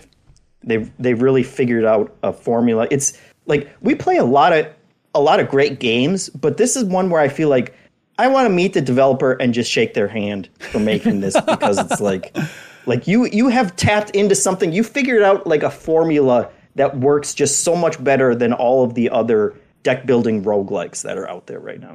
Uh, well, good news is he's a MinnMax fan. I was emailing back and forth. He's a, he's a fan of Trivia Tower, and so it's going to be Balatro is the prize for if you make it to the third floor of Trivia Tower, which is happening on Friday here, February 23rd. If you want to compete, jump in on Patreon and you can win a, a code for Balatro. But he's like, oh yeah, I love Trivia Tower. Here you go. Here's a bunch of codes. Like, oh great, here you go. So Jeffem, it's attainable. You can meet this person. I could. Yeah, it's possible. Is it? So it's if you're a Slay the Spire fan, if you're a Monster Train fan, it's that wheelhouse ultimately. Kind of, but like, so I I enjoy both those. I enjoy Monster Train more, and it and it feels like it feels like the evolution of these games is Slay the Spire can be really a run can be really long, and it can and it can feel really grindy, and it can kind of beat you down. Yeah. and like Monster Monster Class or Monster Train shortened that up and kind of packed more into each battle, and this one this one just feels like yeah, like 20 minutes in, you've either you're either like going to break this game or or you're we're just going to get it out we're going to get you out of here and you can just start a new run and figure out a better combination. It's it feels like like in in in order to win and in order to get past those blinds, like you should just try and figure out something that's going to break it, and you have lots of options for how to break it. Yeah. But as a Slay the Spire fan, uh, yes, you will like it. it's impossible not to like it. Uh, that's sweet. I, I love I love watching you all light up with it, and it's one that I need to sink more time into. I've never really gotten to deck building outside of Queen's Blood, of course, uh, and so I'm curious to see if like this one is going to break through for me in the way that it clearly has for seemingly everybody else on planet Earth who has tried playing Balatro. Great Steam Deck game. Yeah, yeah, for sure. Um, It's it- it's also people pointed out in the chat too. It's 60 megabytes. Like yes, it is such an It is absurd. impossibly small. yes, they they've been they've been doing regular updates to it, and it's like the the update is like 11 kilobytes. What? that's so fun. This does not happen. Any how how did you pack so much into such a small package? yeah, I uh, got uh I had an Iron Lung. Remember that game Iron Lung, the horror game? Yeah. Uh, I got an update the other day that was like nine bytes. And I was like, what does that mean? Is that just like seven zeros? Like how does this Is that just like a text plug for the movie coming out? The Yeah, like have no Logan. Paul is directing or some nonsense. Um, SJ Man watching us live at the backstage past year says this might be their favorite game of the year. I managed a deck that ended up with 17 aces in it. that is just that is absurd. Awesome. Uh, but Balatro, it's out on PlayStation and Switch and PC at this point. If you want to check it out, it's B A L A T R O. There's a name in the Name description with a timestamp. does it have wondering. Because I find it a little unmemorable for how much I like the Oh, game. I've Yes. I've forgotten it many times. I've been walking around going, I love I- whatever that. That's the biggest problem with the what- game. yeah, Is I, I can't ever remember the name.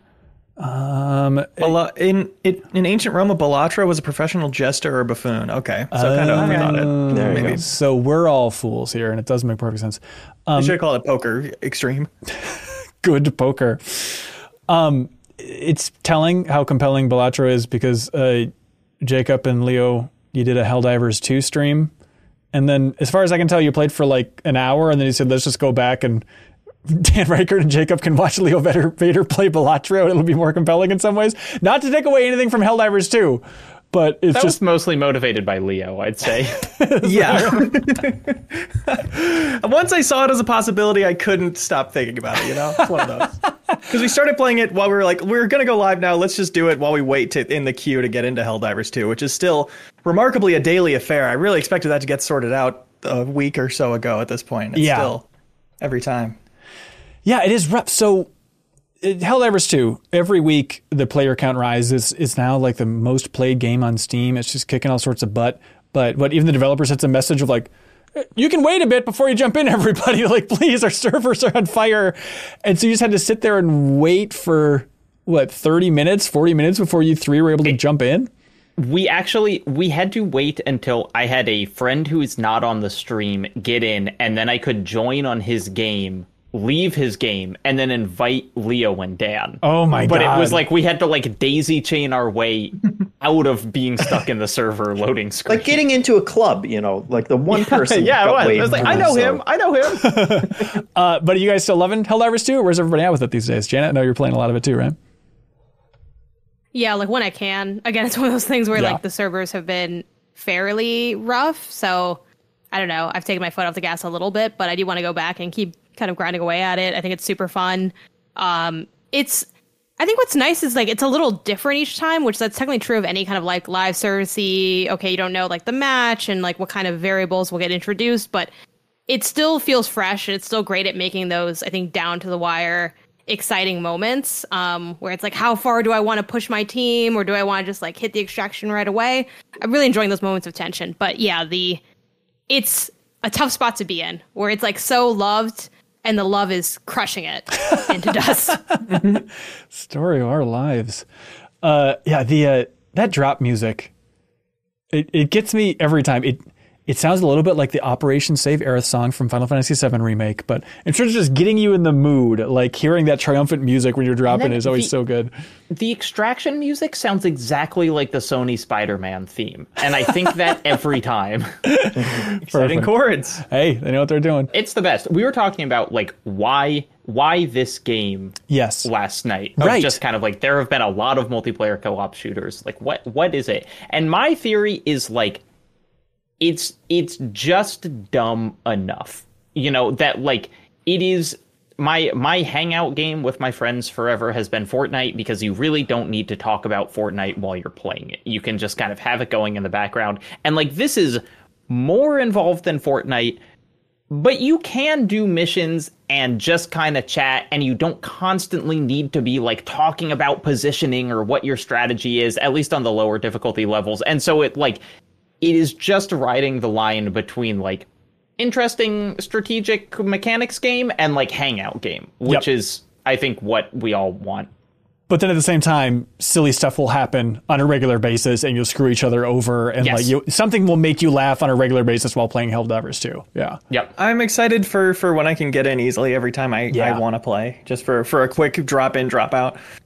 Um, I, I yeah, I'm curious how it'll how the longevity will be. I think it, part of the appeal for sure is that it's so easy to drop into. There's no campaign to be left behind from your friends on. Obviously, no like levels or loot. Really, your progression is kind of very solitary. You're on your own little path, Yeah. and anybody can help out anybody. Yeah.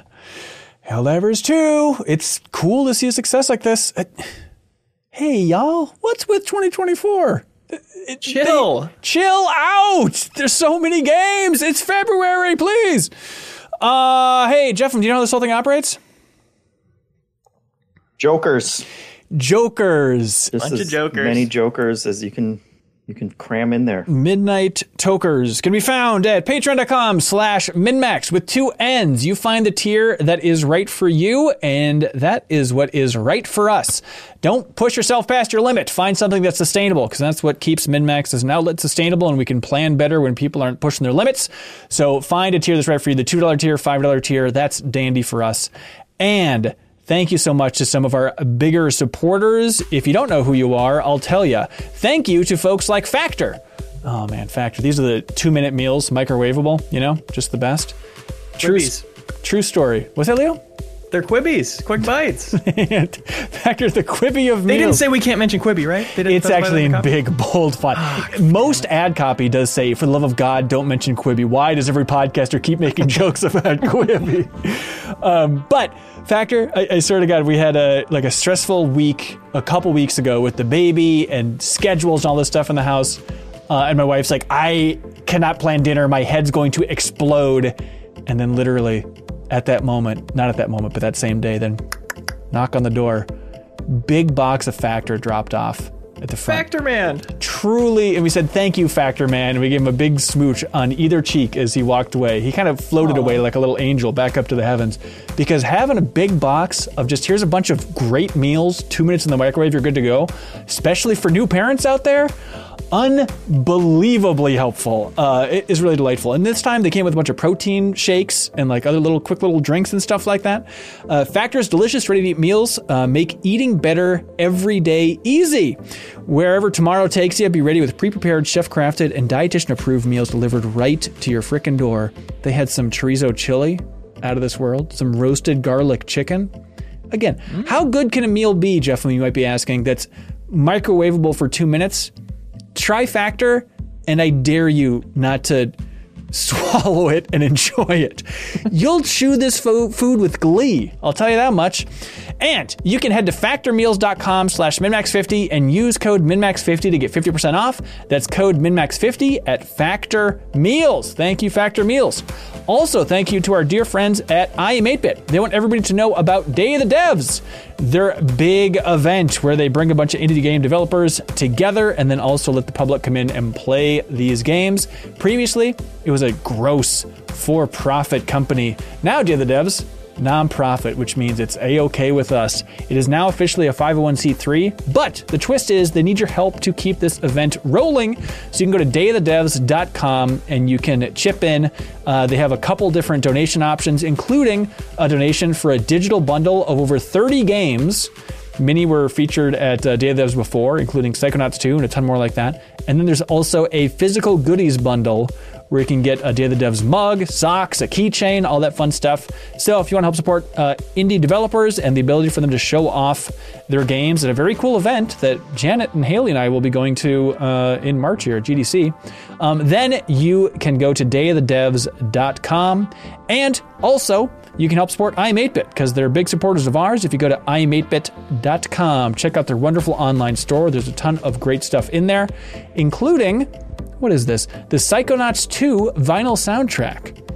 Uh, the vinyl soundtrack for Psychonauts 2, a great soundtrack, and help support I'm8bit because I'm8bit supports MinnMax in a big way by shipping out a prize each and every week to whoever submits the best question over there on Patreon. So whoever wins this week wins the Psychonauts 2 vinyl soundtrack from I'm8bit's wonderful online store.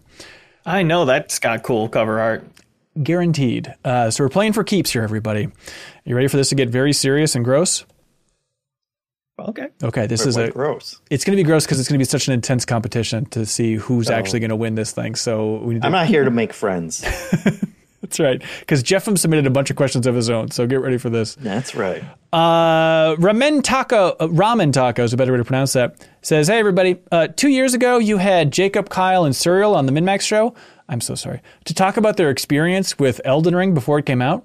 During that conversation, all three of them mentioned that they don't think Elden Ring would be the same game, would be the game to inspire new FromSoftware fans because it still feels like Dark Souls and doesn't really revolutionize the gameplay. Ben did mention that the open world exploration might bring in more people, which Jacob agreed to.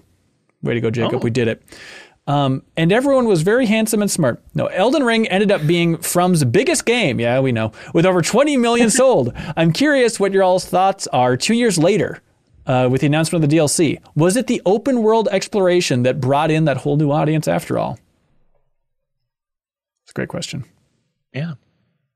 think um, as as one of the people who made that uh, foolish claim on the original Elden Ring podcast, I do think that uh, we can't discount the amount of both grassroots hype and marketing money that went into Elden Ring. I cannot remember a game where people were like I mean it truly Hollow Knight Silksong is maybe the only other one that kind of comes close to like every time there is any gaming event people were beating down the doors saying please show us Elden Ring in a way that that From had never really had before even with you know Dark Souls 3 and their other big ones. And I also think they spent a lot of money marketing that game in a way that maybe they hadn't. And so like I think the open world is great. I do think in retrospect it probably makes it accommodating for new players, but like I think that would have been FromSoft's biggest game even if it was not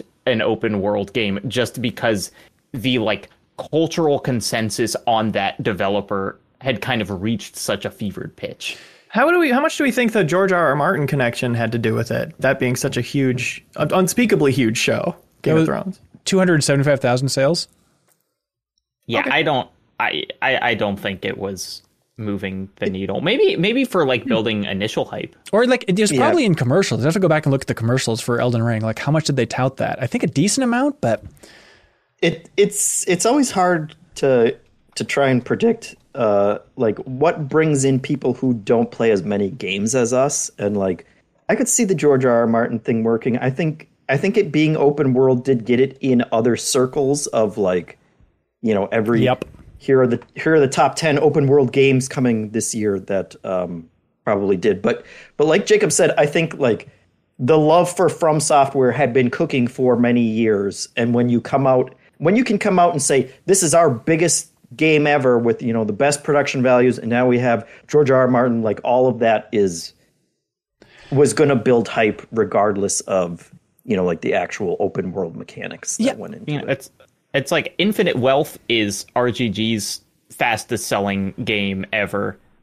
That game is not radically different gameplay wise from any of the other Yakuza's, but I do think it had kind of a bigger push and everyone got there. I realize there are different scales, but Yeah, no. In the open world front, though, I mean, I yes, people love buying open world games; they're very popular, and so that's a factor. But I think also it just had a side effect of exploration, and because of that, everybody feeling like they kind of owned their time in the lands between a little bit more, um, and their experience in Elden Ring, where it felt like you were more empowered, be like, "Oh, look what I found! I'm sharing what I found on TikTok. You'll never believe there's this secret over here." And so, because of the open world, I think it led to more excitement amongst the player base, which then let it spread more than the bullet point in the marketing of "It's an open world. It's like Far Cry now," you know. maybe. But it's like the Dark Souls games had a lot of secrets. Like I, I really think there most things that you could say about the Elden Ring player base, you could have found that in the discussions about Dark Souls 3 or Sekiro. but nowhere And near the, the level. big. I mean, like you say, it has a lot of secrets, Dark Souls 3, but as somebody who's not a Dark Souls 3 expert, it seems like Elden Ring is 40 times that amount. I mean, it seems incomparable. Yeah, but you don't know that until you buy it. Like it's like I, I just think that like people people had already bought the game at the point where they were discovering all those crazy secrets and, and establishing ownership over their own story. but I think the reason that it would spread is people talking about like what they're discovering in their game and the different paths and stuff. And I think also the big thing too that we shouldn't rule out is yeah, you talk about you know the Dark Souls game were, were plenty popular, um, but the fact that this was just such an easy entry point that it wasn't called Dark Souls Four, you know, Yeah. and Sekiro, yeah, also was an opportunity for that, but I think the combination of like the freedom and the easy entry point, the freedom in game design and the easier entry point of Elden Ring makes it more approachable than the new IP of Sekiro, where it's like, okay, it's going to be tough and it's a little bit more linear and less of an RPG, you know? There you go. And that's what you need to be successful, Ramen Taco. Um, Adam Brunkart writes in and they say, What are some of your favorite games that you discovered completely on a whim with no prior knowledge of the game or franchise? For me, many years back, I'd never heard of the original God of War, but I saw a big hulking guy with bloodied swords on the cover, and I thought that was enough for me. Hell yes. Uh, yeah, stuff you found on a whim. What stands out for y'all? um, Blur. I was in a GameStop in co- like in college, and I'm like, I need a multiplayer game that I can play on my PS3 that I have in my dorm that has like good party game energy. And I saw Blur. I'm like, this looks like what I'm looking for. I look, pulled up my phone, pulled up the IGN review. They were like, yeah, it's it's fine. Like it's kind of basic, and I'm like, perfect. This is exactly this is actually exactly what I was looking for. Uh, and I love that game. I think it's love super Blur. fun Yep. um another like in store moment I had was uh, retro game shopping. I was looking at like what they had for I think it's PS I think it's PSP. Uh, Loco Roco. I'm like, this looks cute. Look at the back of the box. I'm like, that seems fun to me. It was six dollars, so I'm like, even if it sucks, Oh, like yeah. who cares? Like whatever. It's, some, it's something to have. You can always I don't know, pawn it off somewhere else. Love that game. It's awesome. Actually, I started with Loco Roco 2 by accident. And that's how I ended up owning two copies of it, buying it again, being like, oh, I love the first one. And it's like, no, no, you love the second one. You never played the first one. Yeah. So those are my two that come to mind. Yeah, this is a tricky one. I'm trying to think like I hadn't played the old Mega Man games before I played Mega Man Legends. And I just remember seeing the box art for Mega Man Legends. And it was probably as simple as like, well, I like the Pokemon TV show, and this character's eyes look like the anime eyes from the Pokemon TV show. so let me jump into this. But then again, I did love the Mega Man TV show, that animated show growing up. So maybe that doesn't count. But because I was already predisposed, predisposed, it? Mm-hmm. predisposed to loving Mega Man and all that he stands for. I'm too much of a nerd to have ever like I had a subscription to Game Informer before I had a console. Like I d- games were expensive enough and I was a nerd enough that like I never bought a game without reading about it. It, it was it was never something that I did on a whim. I can't imagine being uninformed. I get it. I get it. I, I always said that to people on the playground. Oh, it's Shadow Gambit: The Cursed Crew. I literally downloaded because I saw it in my Epic library. I hadn't heard a word about it. So funny. Leo, I do have a. It's not a big chip on my shoulder. It's like a fly if it took a bite out of my shoulder, that size of a chip in my shoulder. But I was a little bit annoyed because I posted like in the Slack channel where we post game codes, and I said, "Hey, here's a trailer for Shadow Gambit: The Cursed Crew. We have a code if anybody wants that. The reviews are really good." and then no one responded to that. And then like a couple months later, you're like, I found this game called Shadow Gambit, and it rules, and I haven't heard anything about it. And and Yeah, I I'm sure I watched the trailer and immediately banished it from my mind. I, it's, it's, it doesn't it look like the type of game I would play from from gameplay. I don't think. Yeah. it was more vibes of like the description. Totally. Uh, apology accepted. Uh, Lanthian wrote in. They say a friend and I recently played through Dead Space Extraction. Despite positive reviews, we both found it boring and kept questioning who this game was made for. This is the Dead Space spinoff on the Wii. Um, Mm. My question to everybody is: Do you think that Dead Space Extraction is at least one person's all-time favorite game? Great question. Great question. Yes. The person Yes. who made it, if if it was the first game that they were like the director of, maybe. It's actually a really tragic story. Someone played that and loved it, and then they died before they could play another video game. They went to the Dead Space themselves. Their first and last game. they were extracted. Absolutely. If you if you were a kid with a Wii and you had uh, Wii Sports, and then this is somebody's path th- through games. They had Wii Sports. It was a good time with their family. Yada yada yada. And then an uncle or something gave them Dead Space Extraction, and that was like the first hardcore serious game that they played because it's we all know Dead Space Extraction, hardcore is all hell it, it would click in that way for somebody and they would go to their grave in jacob's case a very early premature grave arguing that it's the number one game of all time i think it could happen Yeah, I, I think that at a certain level of uh, exposure, anything is someone's favorite in a really surprising way, in a way that I've had to learn over years and years. Because always I'll see a random person say, "This is my favorite thing ever," and I go like, "Well, if it's somebody's favorite thing ever, that has weight. That means there's like something to this." Right. And that's not always true. no absolutely not it's Sometimes kids it just are- resonates with people for unusual reasons. Yep. And certainly I resonate with that. It's no judgment, of course. there we go uh, hauling gas writes in and says hello mr vader and the gang Hi. monsieur leo can you please enlighten everyone on why skull and bones is this year's most underrated game you have 90 seconds and go Yes, I was stoked to hear Jeffem has played this as well. Uh, I I think uh, the gameplay. If you're looking for gameplay that's not good, look no further. I really was like, uh, you know, I, it's a fine fine enough pitch. I like pirate stuff. Of course, the not walking around is like, if you're going to delay the game eight years, let's let's add the walking around part that every player wants to do but at least maybe the ship combat is like visceral and fun and it turns out it's exactly like the black flag combat except there's hit markers now and it just is not enough to make me want to sink time into it it just doesn't feel good on the base level Is there like some cool multiplayer stuff though that would uh, have some weird elements, like you're engaging with people differently in a very Leo Vader kind of way? multiple ships fighting uh, multiple other ships all not having fun together Okay. is a good Okay. Like Sea of Thieves, but without the without the fun. Yeah. Did- Right. I thought they did add the going around walking around in in They did. Oh, okay. And and it sucks. It sucks. They shouldn't have added it. It made it worse. It Oh. it it feels you like you can't do it in a, any way that matters it's just like hub worlds talking to shopkeepers yeah, they're they're glorified menus, but now you have to go to an island and land on it and walk to the person to get into their menu. okay. Does the uh, does how the they- production value feel high? Does it feel like expensive? Oh, the quadruple A thing? Yeah. Yeah, It I'm just and Money that- wondering, under like, where's and all that- that money go?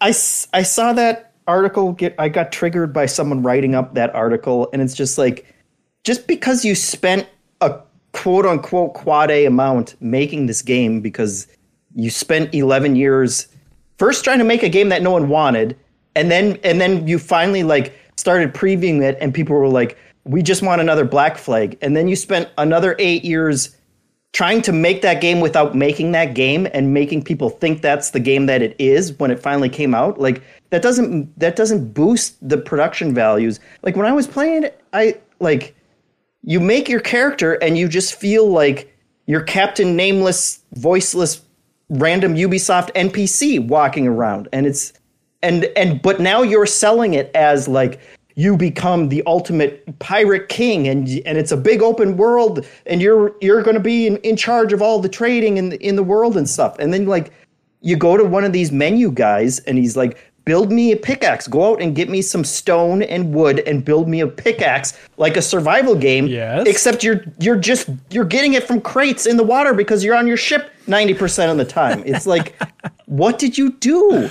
Like what what use do I have of a pickaxe? Dry land doesn't exist.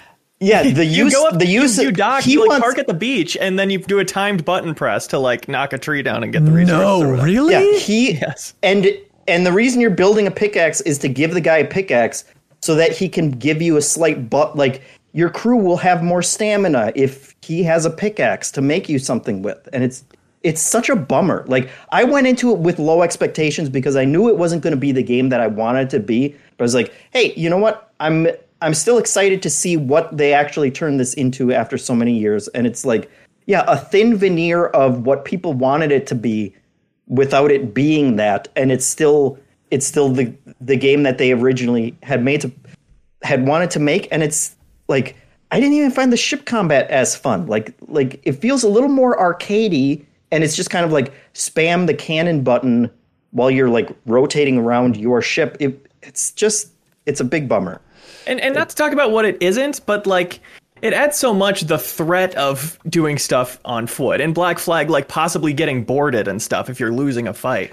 And Yeah, it turning fights changing like that. It's taking away the prospect of anything interesting happening when you're on foot. It just makes it it's like Fallout 76 when it didn't have NPCs. It's like where's the adventure here? Like what could surprise me? Yeah, I I talked to my wife about it because she she saw me playing it and she was big on um, Assassin's Creed Odyssey. Like, and she was like, she, was like, "Is that is that a Ubisoft game?" And I was like, "Yes, it's you know pirate themed or whatever." It's a Ubisoft original, she- my dear. Yeah, and and she she you know like enjoyed all the ship stuff in Odyssey, and it's and I was like, yeah, it's like that, but they took out the boarding, which is like the coolest part, and like you don't have like you're not a person in that world going around. That's that's the fun of those. I, and, and again, that's like it's a different game from what we wanted it to be, but Yeah. but now you're selling, you're trying to sell it as that, and you're trying to convince people, you know, like we added more of those elements, and it's just it's not it's not what you wanted. It's so weird to think about Sea of Thieves coming out, slowly building up more and more, and everyone being uh, head over heels for Sea of Thieves. Maybe Sea of Thieves excitement starts to dip a little bit. Then here comes Skull and Bones building up, and then maintaining for years and years and years of saying, We're going to come out. I swear we're going to come out. Finally comes out. Seems like no one cared. And now they announce Sea of Thieves coming to PS5. And it's like back to like, you know what? Sea of Thieves on PS5, that sounds pretty good. I'm looking forward to checking out Sea of Thieves. It's like a weird leapfrog situation. Yeah, it, it's going to be a, a lot of people jump to that from the ways this game lets them down. I think for sure. Yeah. It- it's there's like trading and stuff in the late game of Skull and Bones, setting up trade routes and having passive income resources and stuff. Those systems sound kind of interesting, but if like yeah, if the base of it isn't there, there's no way I'm seeing it through to that point. and that's why it's this year's most underrated game, Howling Gas. So thank That's why it's rated in. so low. Uh, Brady Griffith writes in, and they say, "Which way do you face in the shower?" I feel like TV and movies show people facing the shower head, whereas I usually find that I face away from it. Am I weird? I would say that's weird. I face away from it. Facing it is. I face away from it. Whoa, whoa, Face whoa! it. Wait, Janet, which way, what do you do? Split I face away from it, but I was just clarifying. Whoa, Interesting. Leah, we're in the minority for facing the shower head straight on, no fear. directly to the forehead. Wow, I thought. Yeah, I mean, I don't want to drown when I'm when I I'm sometimes standing I in the water. That's To be clear, sometimes I, need to am be facing resuscitated it. a lot. It just depends on what I'm doing in the Yeah. shower. I- If I'm washing I my think body and I have to when I'm clear my when I'm washing, I I'm face it.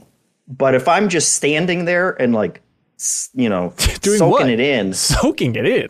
Well, actually, Yes. I guess I face. you don't you don't stand a in a hot then? shower to relax. I do. I I'm the understand. weirdo. okay, I'm not on the same side as this man. I guess I'm actually probably facing it a good amount, like percentage wise, because I only turn my back to it to like rinse my hair out. Okay, there we go. So I guess I actually am facing it, but I, I guess what I want to clarify is that I'm not film style standing with the water running down my face in the shower. Like the water Hmm. hits around my neck down. Yeah, right. And if I want to opt in, like if I wash my like sometimes I'll wash my face in the shower depending on like what skincare routine I'm on, then I'll engage with the water, but it's like on my own terms. I'm not like walking into it like in a dramatic fashion. Like No, you you're never- catching it in your hands and splashing it on your face in slow motion. That's fun. That's fun. Yeah, Yeah. Like never- more like a yeah like a face wash commercial style, I- not a dramatic s- breakup. I feel like I like to uh, I like to roast myself in the shower like a little lobster. Like I really like to have that water hot. Oh, yeah. And then it's like my back can take the hot water Mm-hmm. more than my front. And so it's like if it's really hot, then it's like it's hitting my back because that's less sensitive. And I think get that's that. why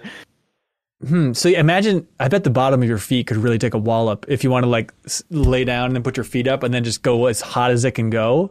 That's going to be Yeah, a but thrill. where else is that water falling? That's- If I'm laying on the ground and Oh no! this is bizarre. Uh, S- SJ Man in the comments says, I stand sideways because that's where the curtain is. Am I weird? So we can all, I think we can all come I come mean, I do and all of it. Like how are you, I thought you gotta Sideways rotate is- around to get all the stuff. Not me, done. baby. No, this was our this was our joining put a little moment. lazy Susan in this. I was just thinking that. Yeah, it should be just like a rotating Austin Powers bed Yeah, in there. it depends on what I'm doing. Like, am I lathering? I'm probably stepping like towards the back of the shower. It's like a shower tub thing, so I can get Hmm. a lather going before I like rinse. You know, I feel like the, the vibe of the question is like when you're when you're just chilling.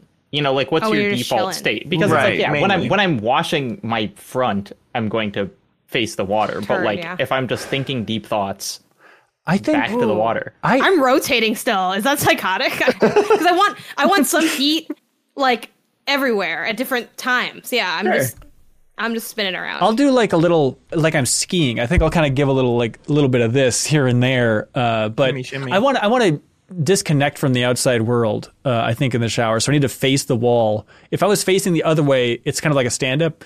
It's one of those stand up showers, but I could like see my bathroom. I don't even want to see my bathroom. I want to feel like I'm in a time capsule from hell uh, with no hint of the outside world. So that's why I need just to face the water blast. I think. Sure. Have we I, gotten it I think out? I think shower orientation, like we're all talking about our orientation in the shower, but I think the orientation of your shower in the bathroom is probably playing into all this Mm, as well. mm-hmm, Great Yeah. questions. Uh, Stephen Toth wrote in, said, This is a week late, but I have a weird custom food order story that I think about all the time. Thank you, Stephen. Uh, Patreon.com for all the weird custom food order stories, please. Um, I worked for years at a small diner that mostly was just open for breakfast.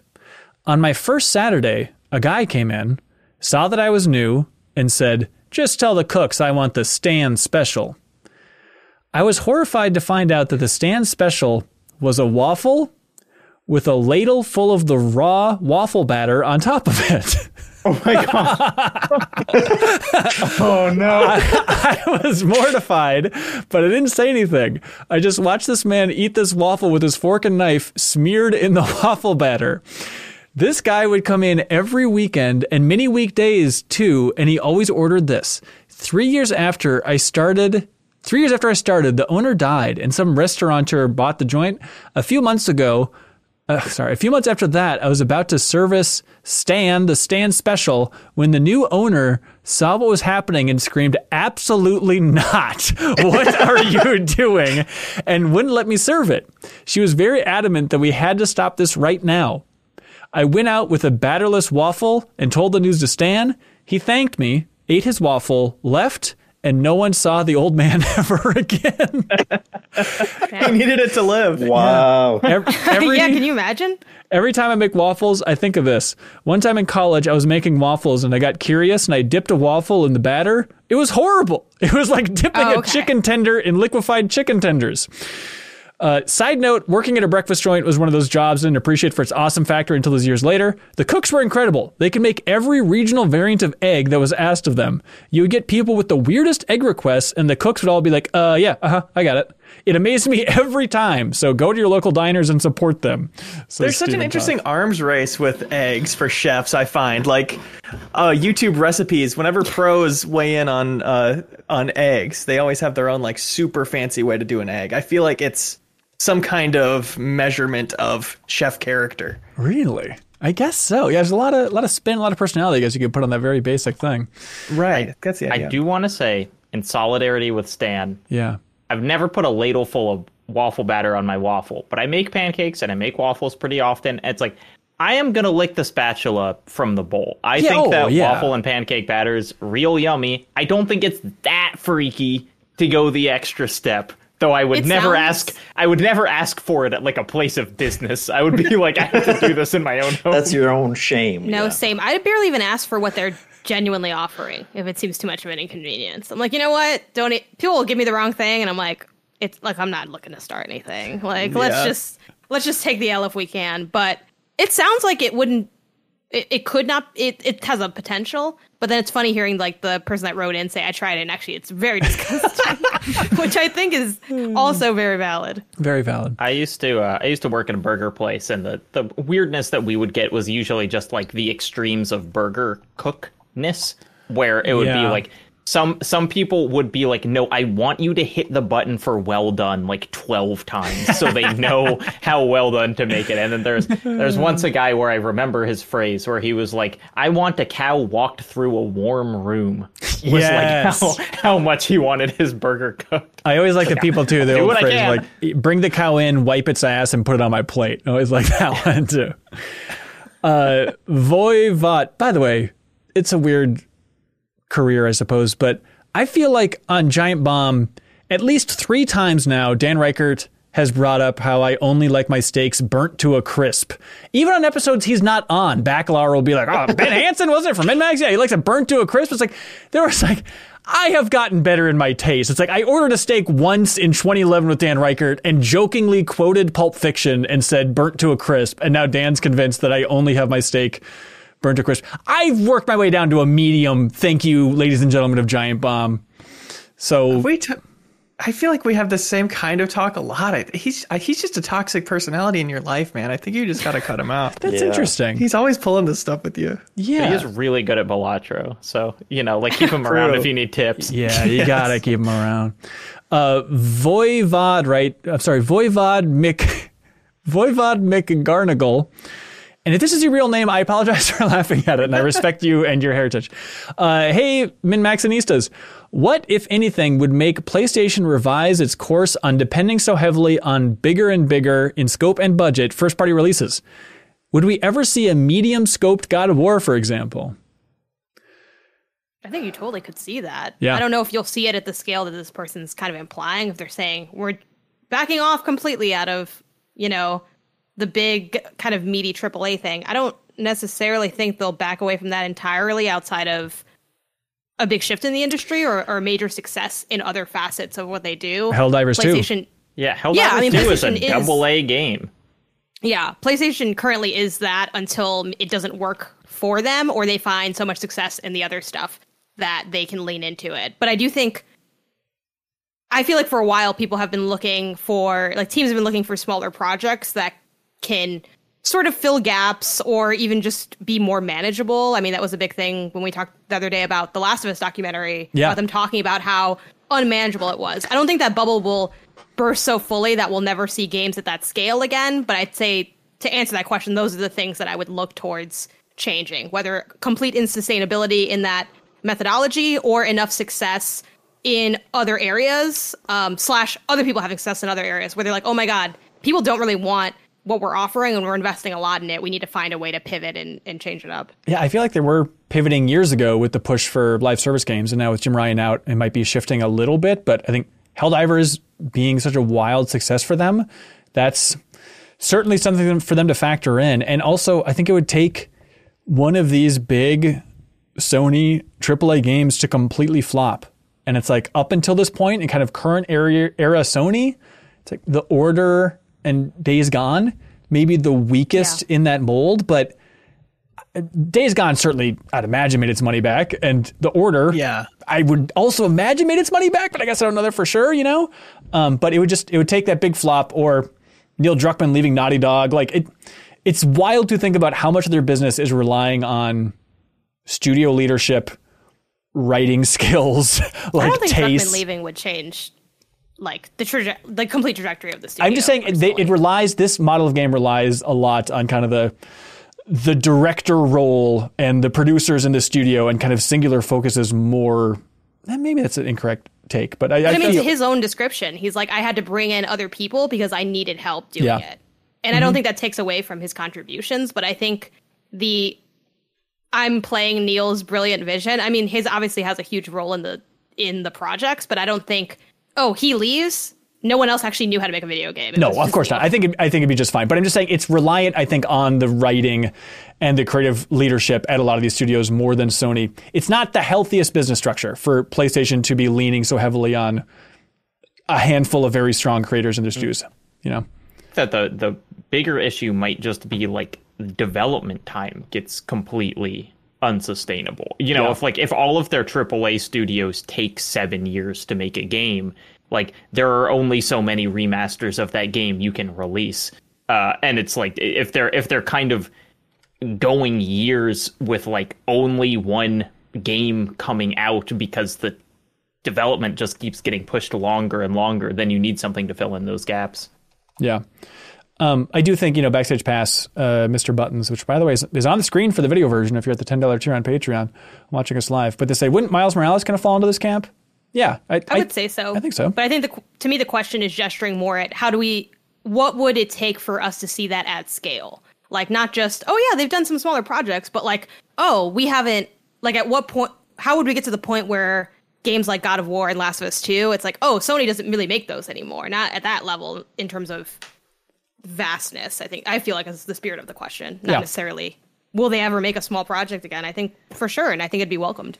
And that's interesting because it is kind of a big DLC type of game versus like an actual mid-budget project. I mm-hmm. think we're more likely to see with new IP than with them going kind of backwards. for Miles lack of a better Morales only exists because they spent two hundred million dollars making a Spider-Man game. Like they needed the enormous one first to make the small one. Right. Right. It's kind of the same way in the Last of Us 2 documentary, uh, Grounded 2. It's interesting how even by the end of the game's development, they were still calling Uncharted Lost Legacy SP DLC. Like that was like the code name it was like, oh, the single player DLC for Uncharted 4. But I guess it's its own game now if you really want to count it that way.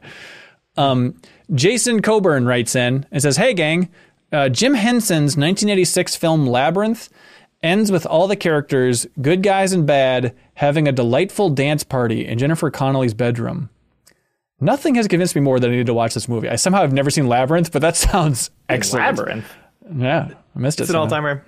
Um, so Jason Coburn asks, what piece of media do you think would be improved by adding an everyone invited, no hard feelings dance party at the end of it? Avengers Endgame. Avengers Endgame. Uh, no Country for Old Men. Ooh, that's excellent. Even like the mom getting in there dancing. She's like, and she does like the quiet move on her walker. She comes up and then just like starts going nuts and breakdancing and stuff. Actual Coen Yeah. Brothers answer, Oh Brother, Where Art Thou? It kind of has a dance party in the middle of the movie. But like imagine if that was the credits of that movie. It's just everyone dancing. That would be good. It is um, a, an amazing era when movies would just randomly end like that, and you wouldn't see it coming. But you go, "Oh yeah, this is from this time period where all the characters are going to dance now, and all the actors I wouldn't expect to be on board for something like this are smiling and being good sports about it. And maybe they're loving it, maybe they're just getting a paycheck. But either way, I'm about to watch them dance. Well, that's why you need to watch Coming to America, the sequel to Coming to America on Amazon Shrek Prime, because it also ends mm-hmm. with a wonderful dance party to We Are Family. Um, mm-hmm. Shrek 2, of course, all the all the greats. Shrek 1, Shrek 1. Shrek 3, Yeah. probably. three. Madagascar, Chestnut every Hitch. animated movie. Yeah. Ella Enchanted. Mm. Oh, great uh, movie. In terms of movies that would actually be improved by having this too, I was thinking the original Willy Wonka feels like that would have changed the tone Oh, 'cause- completely. Thinking of all these kids 'cause- are dead, but then if everyone just comes back and nostalgia. dances, like You know they're still alive. right, and it feels like it could fit within the tone of that movie, and it would That would I feel a like it'd be like a weird pop song where you'd be like, remember that song at the end of Willy Wonka? Right. Yeah, it'd have to be the biggest hit from 1971 or something, which just wouldn't really fit with the overall vibe of that movie. Maybe you'd weekend at Bernie's the kids for the dance scene. That'd be good. The Oompa Loompas are just like holding them around. dancing. Uh, the Mist, I think, could use a nice dance party at the end of it. Um, uh, this- him, him by himself. The tentacles. Oh flailing. yeah, they- they're oh they can really get nuts. Um, this is what I was thinking about too, because it's just a bummer to see all the characters come back that you love, but they do nothing with them. But Jurassic World Dominion, That's what we want. Just I want to see all my favorite characters from Jurassic Park dancing more than I want to see them navigating key cards while getting chased by bugs or whatever the hell else happens in that movie. Talking about the locust threat. That's such a good point. That would be a great like. Let's drop the act. We know what you want. Right. And then like Chris Pratt's like, you know, he does an elaborate whistle and then like Blue the Raptor comes in and they're like, oh, They- Blue on the dance floor. You know? They grinding they, they should have incorporated into the plot that like the new breed of dinosaur can't see dancing. you know? So then That's you get get second away. and third act dance. Yeah, right. Right. It writes itself, Hollywood. Come on. I, uh, I recently read the uh, the Siskel and Ebert book that uh, came out, and one of the things that I had not did not know from that show is Siskel had a test which was like, is this movie better than watching the actors in the movie eat lunch? Right. And like Jurassic World Dominion is the ultimate. Like I would rather watch them eat lunch a hundred times than watch that movie. Yes, absolutely.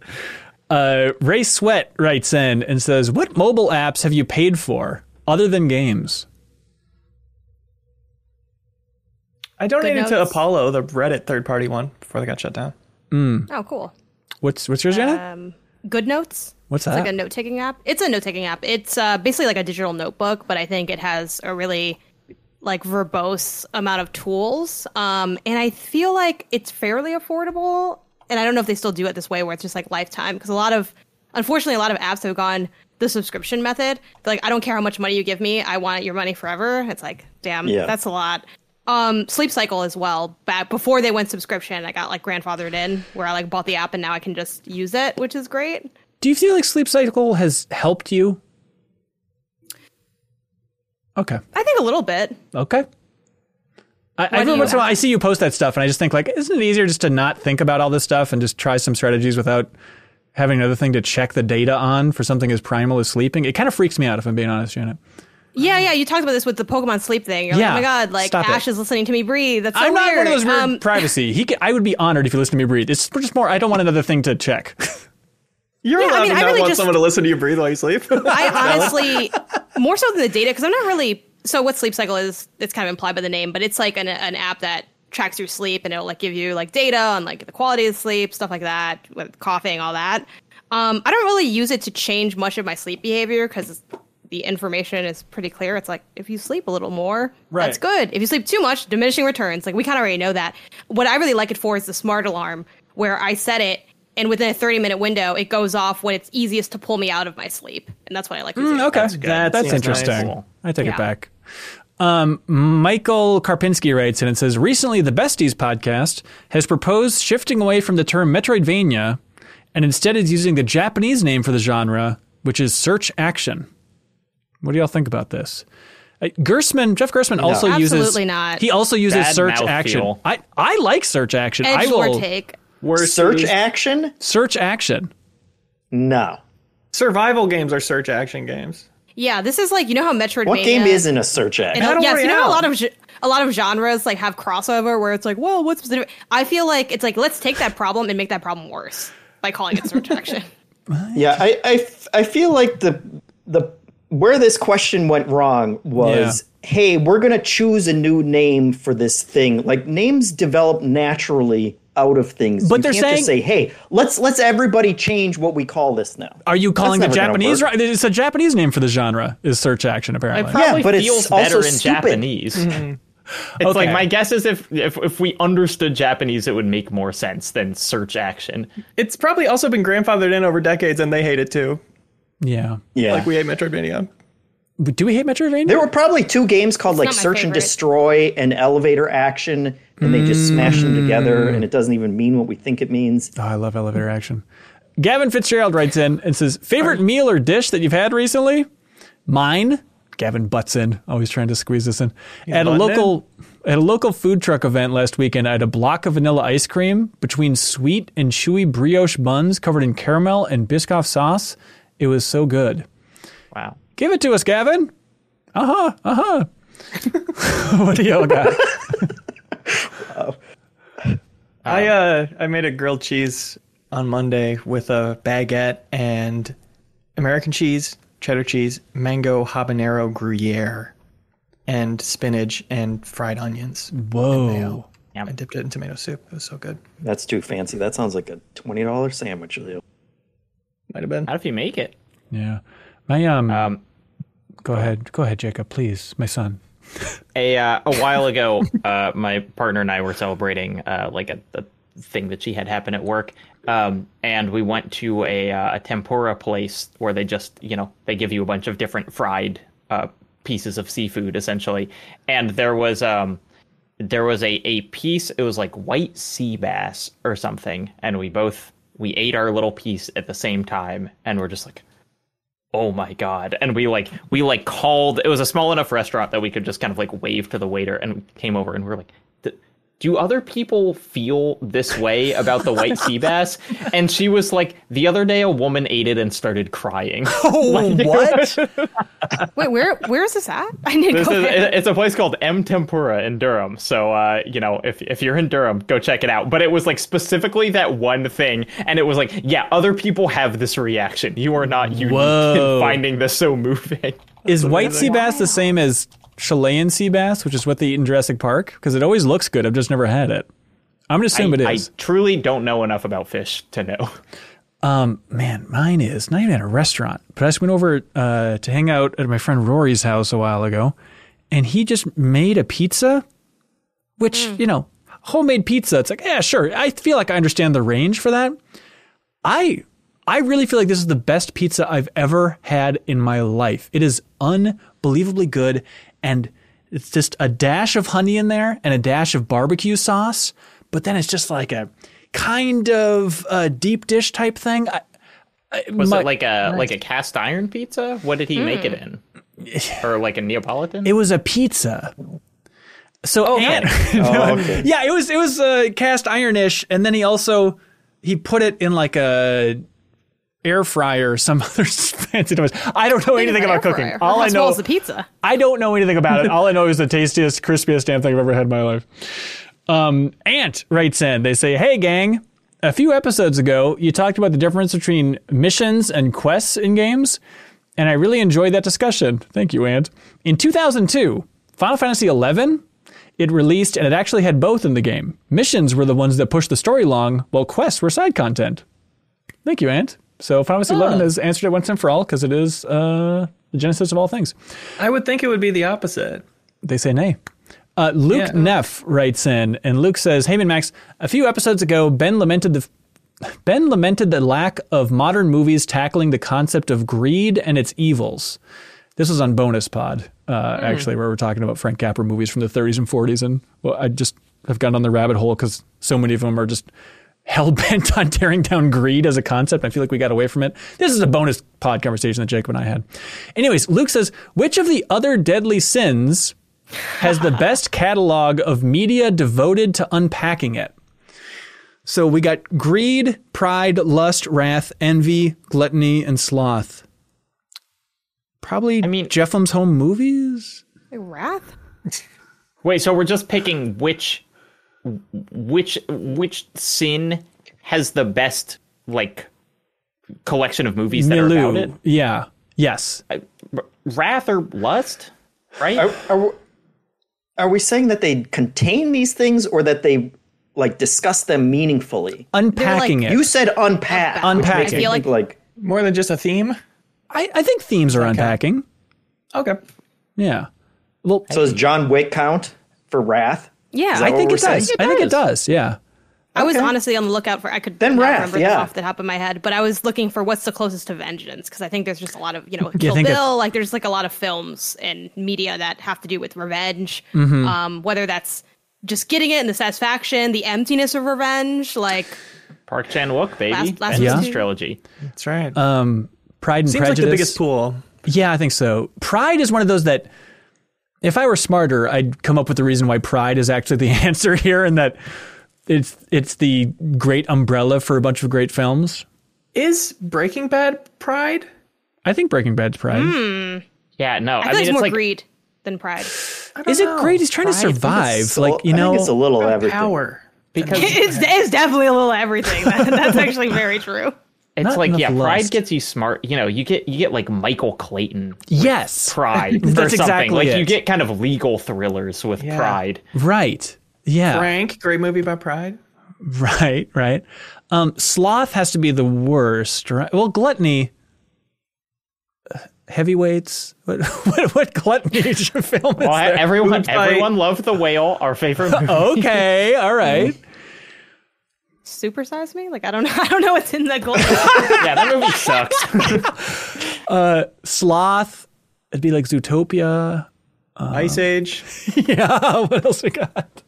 I think uh, is Supersize Me secretly about Pride because that dude was actually just an alcoholic, and they were I like, was about to "Your mention liver's that, yeah." failing," and he's like, "Yeah, must be all the McDonald's I'm eating." yeah. started eating a oh week ago. man. yeah. Okay, so Wrath is the answer, and then every, and then video games would just be Wrath. Nice and easy. There it is. Um, Andre Silva writes and says, "Hey everyone, I have a two-part question. Number one, I'm getting married this weekend at Disney World, and I wanted to know if you all are happy for me." Well, of course, no. They said, "I'm getting married this weekend at Disney World, and I wanted to know what are your no-nos slash things you don't enjoy at weddings." Oh, don't enjoy. Yeah, and uh, It's let's- too late for him to change anything though. Like it's a week away. I guess that's true. Uh, so, and then number two, as we're heading to the Keys for our honeymoon, any tips on unplugging from work slash business? As I consistently find myself glued to my Outlook whenever I'm out of the office. Great question. Please tell me what it's apps, Or leave Throw that behind. phone in the ocean. like. Um, yeah, just Yeah. to- yeah. I think deleting apps is a good way to, to go if you know And it for feels sure. so good. Like the power rush of deleting Slack. Uh, Yeah, because no one. I might just do it today just to feel something. You know. you're a bad person if you're reaching out to your colleague when they're on their honeymoon. Like it would have to be pretty damn urgent. So if you're worried about work emails or something, like that's that's not on you at that point. You're on your freaking honeymoon. Although on my honeymoon, Janet, I don't know how you feel about it. Greg Miller did call me when I was in Alaska. Yeah, I which told him not to. I Everyone still- told him not to. Everyone's thought like, it was Greg, come on, this is like so tacky, dude. We're often yelling at Greg to stop doing what he's I- doing. It's never stopped before. I was genuinely flattered. It was like a thrill to see pop up on my phone because like, oh, this is this is going to be a whole thing. But in, in retrospect, yeah, it was just like that is a bold move, Greg. I would have, I would have, um, oh, what have answered? That's an interesting. Yeah. He knows Isaiah, so like maybe it's a little different, but I probably would have hung up. Like, I mean, it Yeah. was something stupid, like you know what I mean? Because it's always like some. That's Greg always calls just for the, the memes, like the quick meme. It Content, was but- something about like Epic Creator Code. I don't know. It's something about a T-shirt. Yeah, yeah. He just has like, know. it's just like if he has a question, he's like, I'm just gonna call this person and like answer it. I think there's like, something to that about him being a successful person in this industry and just having that impulse of like, "Eff it, I'm going to reach out." You know, I think I think that does. Yeah, he calls everybody. He'll call Cisco. He'll call anybody. Like, This guy will call Cisco.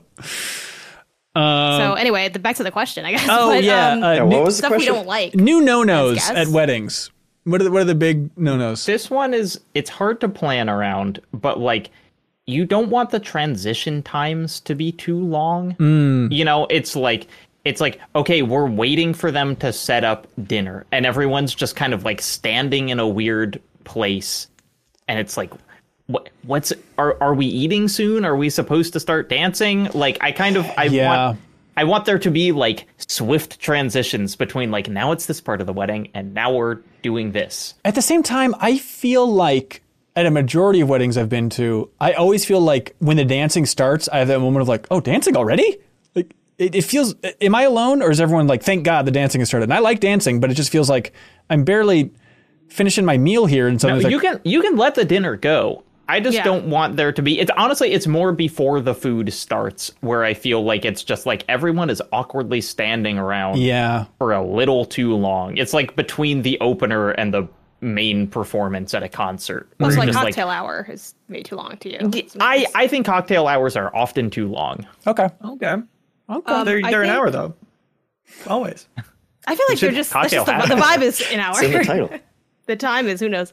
Um, I think if you have speeches, probably keep them kind of short. Not because Yep. I don't mind hearing them, but I was at a wedding where, like, for me, I always like look at the people talking. Like, I feel like it's really rude to like not do that. But I could tell that like I think you just kind of lost the audience, and like there were a lot of side conversations, and it kind of just felt like Oof. not great. Um, similarly, I was at a wedding where everyone was there was like drama with like the dessert table because it was like displayed, but like, can I go there yet? And then we weren't supposed to go, and like the person running it was like trying to stop people, but they didn't stop enough people. So like everyone went because they saw everybody, and then the couple was like, no one saw us cut the cake because y'all were just like eating donuts. And I'm like, hey, I don't know what went. That's that's on the coordinator. I don't know. So I think watch out for unclear directions for like what That's guests good. should be doing if they need to be doing anything, especially in terms of getting up for food. Like, Yep. Are we going to be called on tail what table? Like, what? I think just clear directions for stuff is important. Yeah, the speeches thing is huge. I think the worst is one time I was at a wedding and they were like, "Hey, open mic. Anybody want to say anything?" It's like, "Ah, that's No. that's Oh, tough. God, it's gonna go on terrible. forever. You're just asking for an extended period of awkward, barely planned out speeches, and it's it's a no go. And I would Who say here loves to talk the most? Yes, that's exactly Oh, all it is Yep. Um, but on the speeches thing, it's like if you're giving a speech, read it out loud to somebody. It's the classic thing of reading your own writing out loud. It'll feel completely different. Tighten that sucker up. And then I've said it before, but if you're giving a speech at a wedding, snip out all of the eyes, me, my's, mine. Make it zero about you. like just focus fully on other people. I feel like every wedding speech, people cannot help but being a narcissist in that situation. It's like this is the one time where truly nobody gives a crap about you. Like just go all in on highlighting the bride and groom, and it's going to be way better overall. Yeah, sometimes with parent speeches too, they'll have like self-focused advice about relationships that are kind of outdated or specific to their generation versus Yeah. like the way we do things now. That could be awkward. Yeah. Yeah. So i- is our advice for them to email all their friends and say, "Hey, this isn't about you. Cut out any crap in your yes. speeches." Yes. I would. There you go. Well, you can send them this whole episode of the podcast and say you should listen to this whole There episode. I think it's Yeah. just They're a great oh my God, episode. like, oh, this Take was this is so interesting, right? What do you think? And like act like it's not. it's not like imposing the information. So we should talk about Skull and Bones at our wedding, or I don't know. uh, there you go, Andres. That's it, and that's how to have a perfect wedding. And uh, congratulations, enjoy the honeymoon. Uh, Who wins that vinyl? we'll be calling. oh, we'll be calling. All right, Andres. God. Who At wins that Psychonauts 2 vinyl? Tough call this week, eh? Um, the wedding was fun, even though it's the thing we just talked about. Yeah, Um, that- also, shout out to the Skull and Bones because it got the platinum Jeffrem rant I enjoyed and the shower that. question because the, the answer kept changing the more I thought about what they're really asking, Yeah. which maybe means I should think about it more before I answer. Shower Interesting. one was some classic, classic. Just like, oh, we're different and we have opinions. Classic Yeah. life, slice of life content. I do like that one. I like the is Dead Space Extraction one person's favorite game. Um, I like the stand special. Don't discount that. I like That the was fun, actually. I did like that a lot. dance party. Seven Deadly Sins. Are we are we all are we All leaning bangers. are we leaning shower? Shower's my no, actually, I stand question. straight up in the shower. Oh really? What's that like? I don't no lean. leaning. Uh, well, I congrats, wrap my mouth around the shower head. That's how he stays hydrated. Kirby. Brady Griffith. Uh, there we go. Congratulations. You won the Psychonauts 2 vinyl soundtrack. Thanks to our friends at iam8bit. You can use that promo code Leapfrog Year for 10% off of everything under $100 in the iam8bit wonderful online store. I'm sorry for people who have the ad free version of the podcast, but I forgot to mention this earlier, so that's why you're getting a little bit of an ad later on your podcast. Enjoy. $5 tier for the ad free version.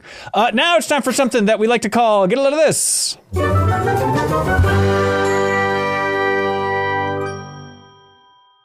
Who wants up at the plate? Who wants up at the plate?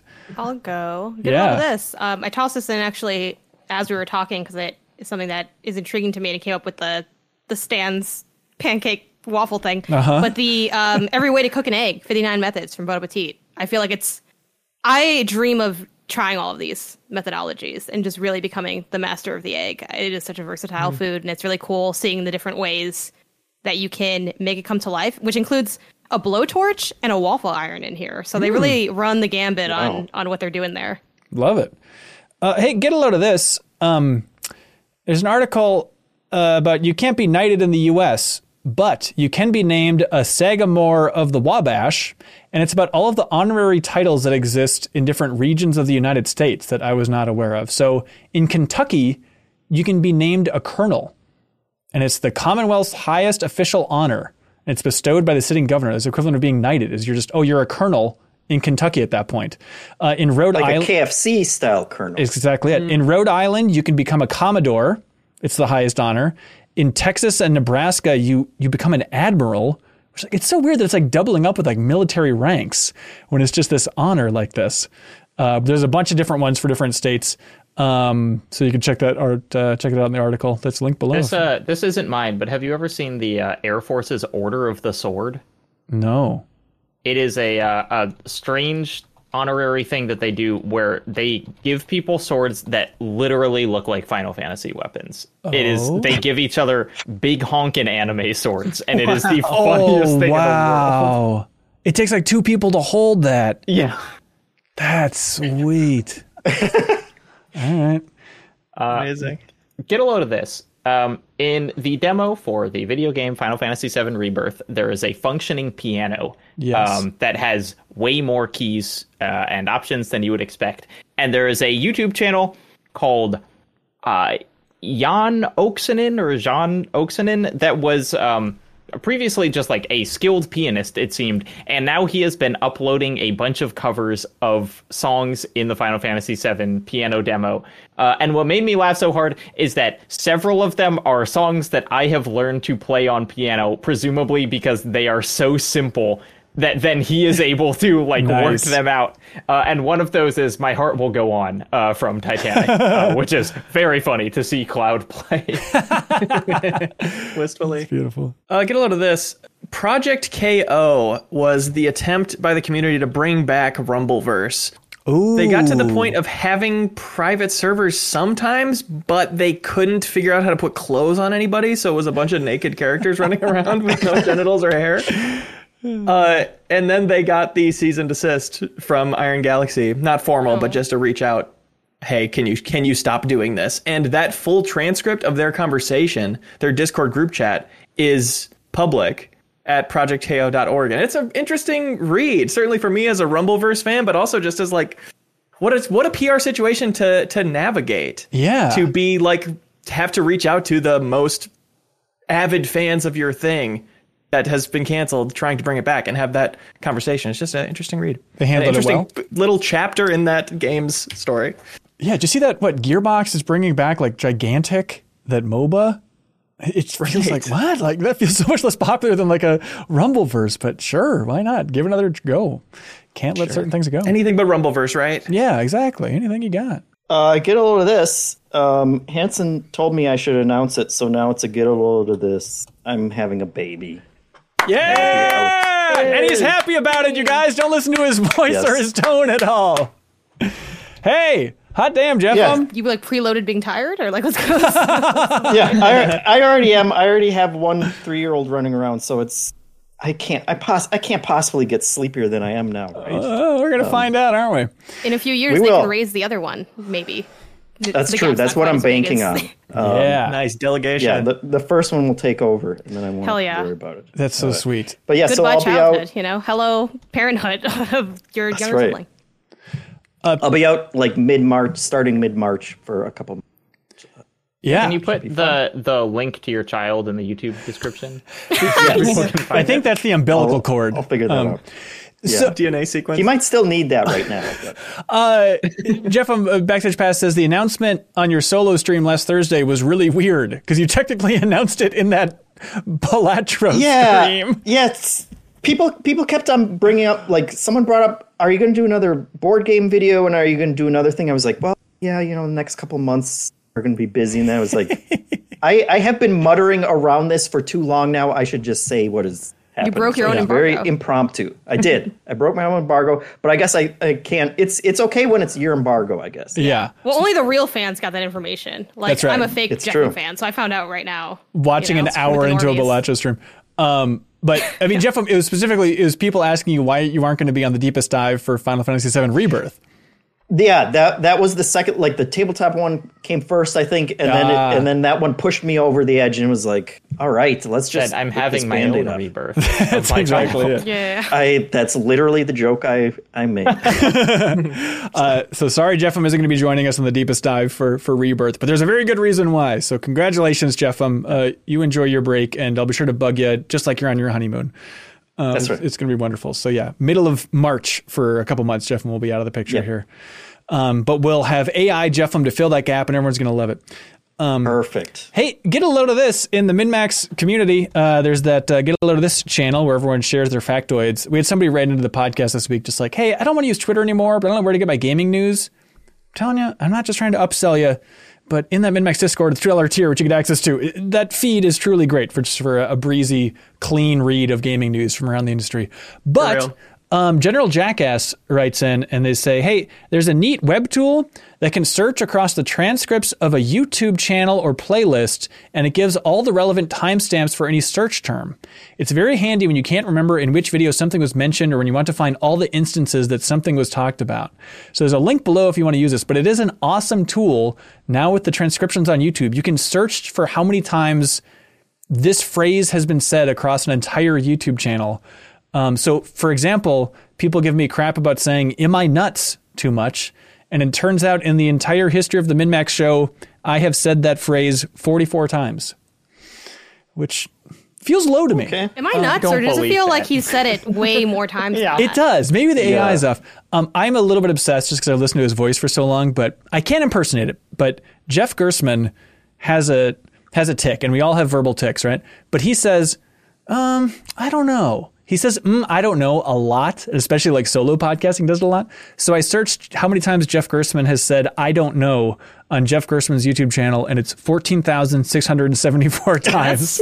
That's so unfair though, because it includes It stuff does. outside It of does. the um. It's, I it's, I'm not trying to insinuate that he's, you know, an ill-informed person. He's clearly one of the You're like, smartest there's voices me in the who's industry. killing it at 47, and then this clown's getting away with 14,000. Um, I don't know. Yeah, this Google tool said that I'm smarter than Jeff Gerstmann. I don't know. It's just right there. I don't know. It's weird. Oh, I don't know. You don't know. He's got a lot of it. I don't know. Am I nuts or I don't know? Uh, all right, that's it uh, for this episode of the podcast. We have some stuff coming up, believe it or not. We have Trivia Tower coming up February 23rd. It is the second one that Michael Huber is hosting. It's happening at 7 p.m. Central this Friday. So if you jump in at the $2 tier on Patreon, you can compete in game trivia to win an Astro A30 headset, which is worth hundreds, um, and you can win a code for Balatro um, on Steam, which is going to dominate your life. Uh, if you make it to the third floor there, if you make it to the fifth floor, you get a code for Granblue Fantasy Relink. Uh, the RPG that's out now, so that's a, that's a good get. A ton of pr- other prizes as well that's available to you. And uh, Tim Gettys from uh, Kind of Funny is going to be joining as the co-host for this episode with Michael Huber. So help support this show. Help support MinnMax as an outlet by jumping in there, competing in game trivia. You also get access to the Discord, and you get access to submitting your thoughts uh, on Final Fantasy VII Rebirth for us to read during the deepest dive. So please jump on in there and support the show that way. Um, and access to submitting your crushes for Thirst Council if that keeps going. Right, right. We had the second episode of Thirst Council for New Show Plus. Um, it was it was a hot one. Second episode we talked about last week. Like, could anything dethrone this show, which seems to be a community juggernaut in the second week? And so I think we even joked about it in the last episode of the podcast, like, oh, House Hunter Rise. I don't know. Um, and we put House Hunter Rise in the poll this week, and Thirst Council crushed it. So that show is not coming back for a while. And everyone's saying, oh, Hanson, classic Hanson, putting in House Hunter Rise to try and get people off the horny train. Um, Let the record show, and hope you all can back me up. That was 100% Sarah. Sarah saying, F it, Civil War, put it in that poll, let's do it. So blame Sarah in a positive Uh, episode way. two was really good. It was I fun. recommend It. it was a really fun one. Yeah, you can check that out on MinnMax's YouTube Unbiased channel. opinion. There it is. Great episode. Um, also, we're going to have a max spoilers for Like a Dragon Infinite Wealth coming up soon on MinnMax's channel. Um, if all scheduling goes according to plan, that's going to be up on this Friday and then also in the bonus podcast feed if you're a $5 supporter, where you can also unlock Bonus Pod, which is the companion show to the MinnMax show that Haley McLean has been doing an excellent job hosting. Leo Vader and her had a lovely chat this week uh, talking about Argyle, talking about your favorite animated shows. Haley McLean got a PlayStation Portal, and so she runs down the pros and cons of that whole thing. But fun episode there, Leo. Yeah, yeah. It's been a, it's been a fun since Haley took over, and fun before that. Also, it's been equally No, fun. no, it- Haley has improved that show in a big way. Absolutely, uh, it's super fun to, to listen to. Um, Totally. J- Janet, you got something you want to plug? Uh, yeah, I was on the most recent episode of the Easy Allies podcast. The title is The Real Xbox News with Jan Garcia. February Yeah. 16th, 2024 is the date they sort of associate with it. Um, yeah, it was a fun time. It's uh, in, I don't know if people know, but they shoot their podcasts, I think predominantly, if not exclusively, No, in person. exclusively, yeah. Here in LA. So um, I went to the studio, like checked it out. Uh, got to be there live in person. Uh, Michael Huber was on there, who you know y'all might know from being the interim Trivia Tower host. So this was my this is our cultural exchange. You Right. know, like we got Michael and I I came across with like my basket of MinnMax treats to greet the other content creators in LA. But uh, yeah, it was a fun time. So really cool seeing their setup. Uh, honestly, like one of my favorite studios I've been to. It might be my favorite studio space that I've been to. Better than kind Nice. of funnies. I think I like. I find it well. The practicality of of what kind of funny. I think their their space works well for them because of their stream situation. So like that's kind of also the production value is just way more money, I assume. But like the functionality of it, I think is really well done. Like I really like how they have everything set up and spaced out. Like Yeah. I think they've done a great job with the space. Same designer of the studio, I do believe. Yeah, yeah. That um that designer's done a couple. I think that designer's also worked on if it's the same person, probably also on what's good games is Mm, really? set up. I think That's as well. If it's like Tim's brother. Yeah, I think so. Yeah, yeah. Somebody- somebody's yeah, relative Tim's brother's is like always remember. helped happy to like come in and help people like kind of get their stuff rigged up. So uh, yeah, really cool space. That's cool. Uh, yeah, Who designed Minmaxes? it's kind of nature. Honestly, you should have Tim's brother come like, fly him in and just see what happens See what happens. and record it because There that's free content Enjoy. that you have to pay for. Um, all right. Thank you so much, everybody, for sticking with us. I know we've had a stretch of really long episodes of the MinnMax Show recently. There's been a lot to cover, um, but everything's smooth sailing and short from here on out, baby. No more games the rest of the year. All, we're saving all of our game discussions for the deepest dive on Final Fantasy VII Rebirth. So thanks again for supporting that huge effort. Uh, really appreciate it. And your contributions will only make the show better by submitting comments over on Patreon or just by listening to the show in your uh, Patreon exclusive podcast feed. All right, enough plugs. We get it. Hey, you know that you can become a game champion by supporting MinnMax at the $50 tier on Patreon? And you can lock in the game of your choice. Become the game champion, everybody. Uh, just like Procyon number six is the champion of Ghost of Tsushima. Uh, Joshua Ayers is the champion of Borderlands 3, probably in honor of that Borderlands movie trailer that came out. Uh, Rabid Lime is the champion of Cookie Clicker. Great choice. Andre Silva, the married person themselves, uh, the champion of Final Fantasy X. Uh, Detroit Become Human has a champion, and their name is the Sleepy Mailman. Patrick Polk. Now, this is diabolical. Patrick Polk is the champion of Final Fantasy VII Rebirth. Dastardly move, but fair game. Thanks so much, everybody, for jumping at that game champion tier. We'll have the game championship poll up soon, where you can choose which game we create bonus content about. All right, that's it. Anybody else got something they're dying to say? No, someone's calling me, so I got to answer like end of the podcast right now, so I can answer it. Okay, sounds good. Thanks so much, everybody. Be good, have fun. Let's go.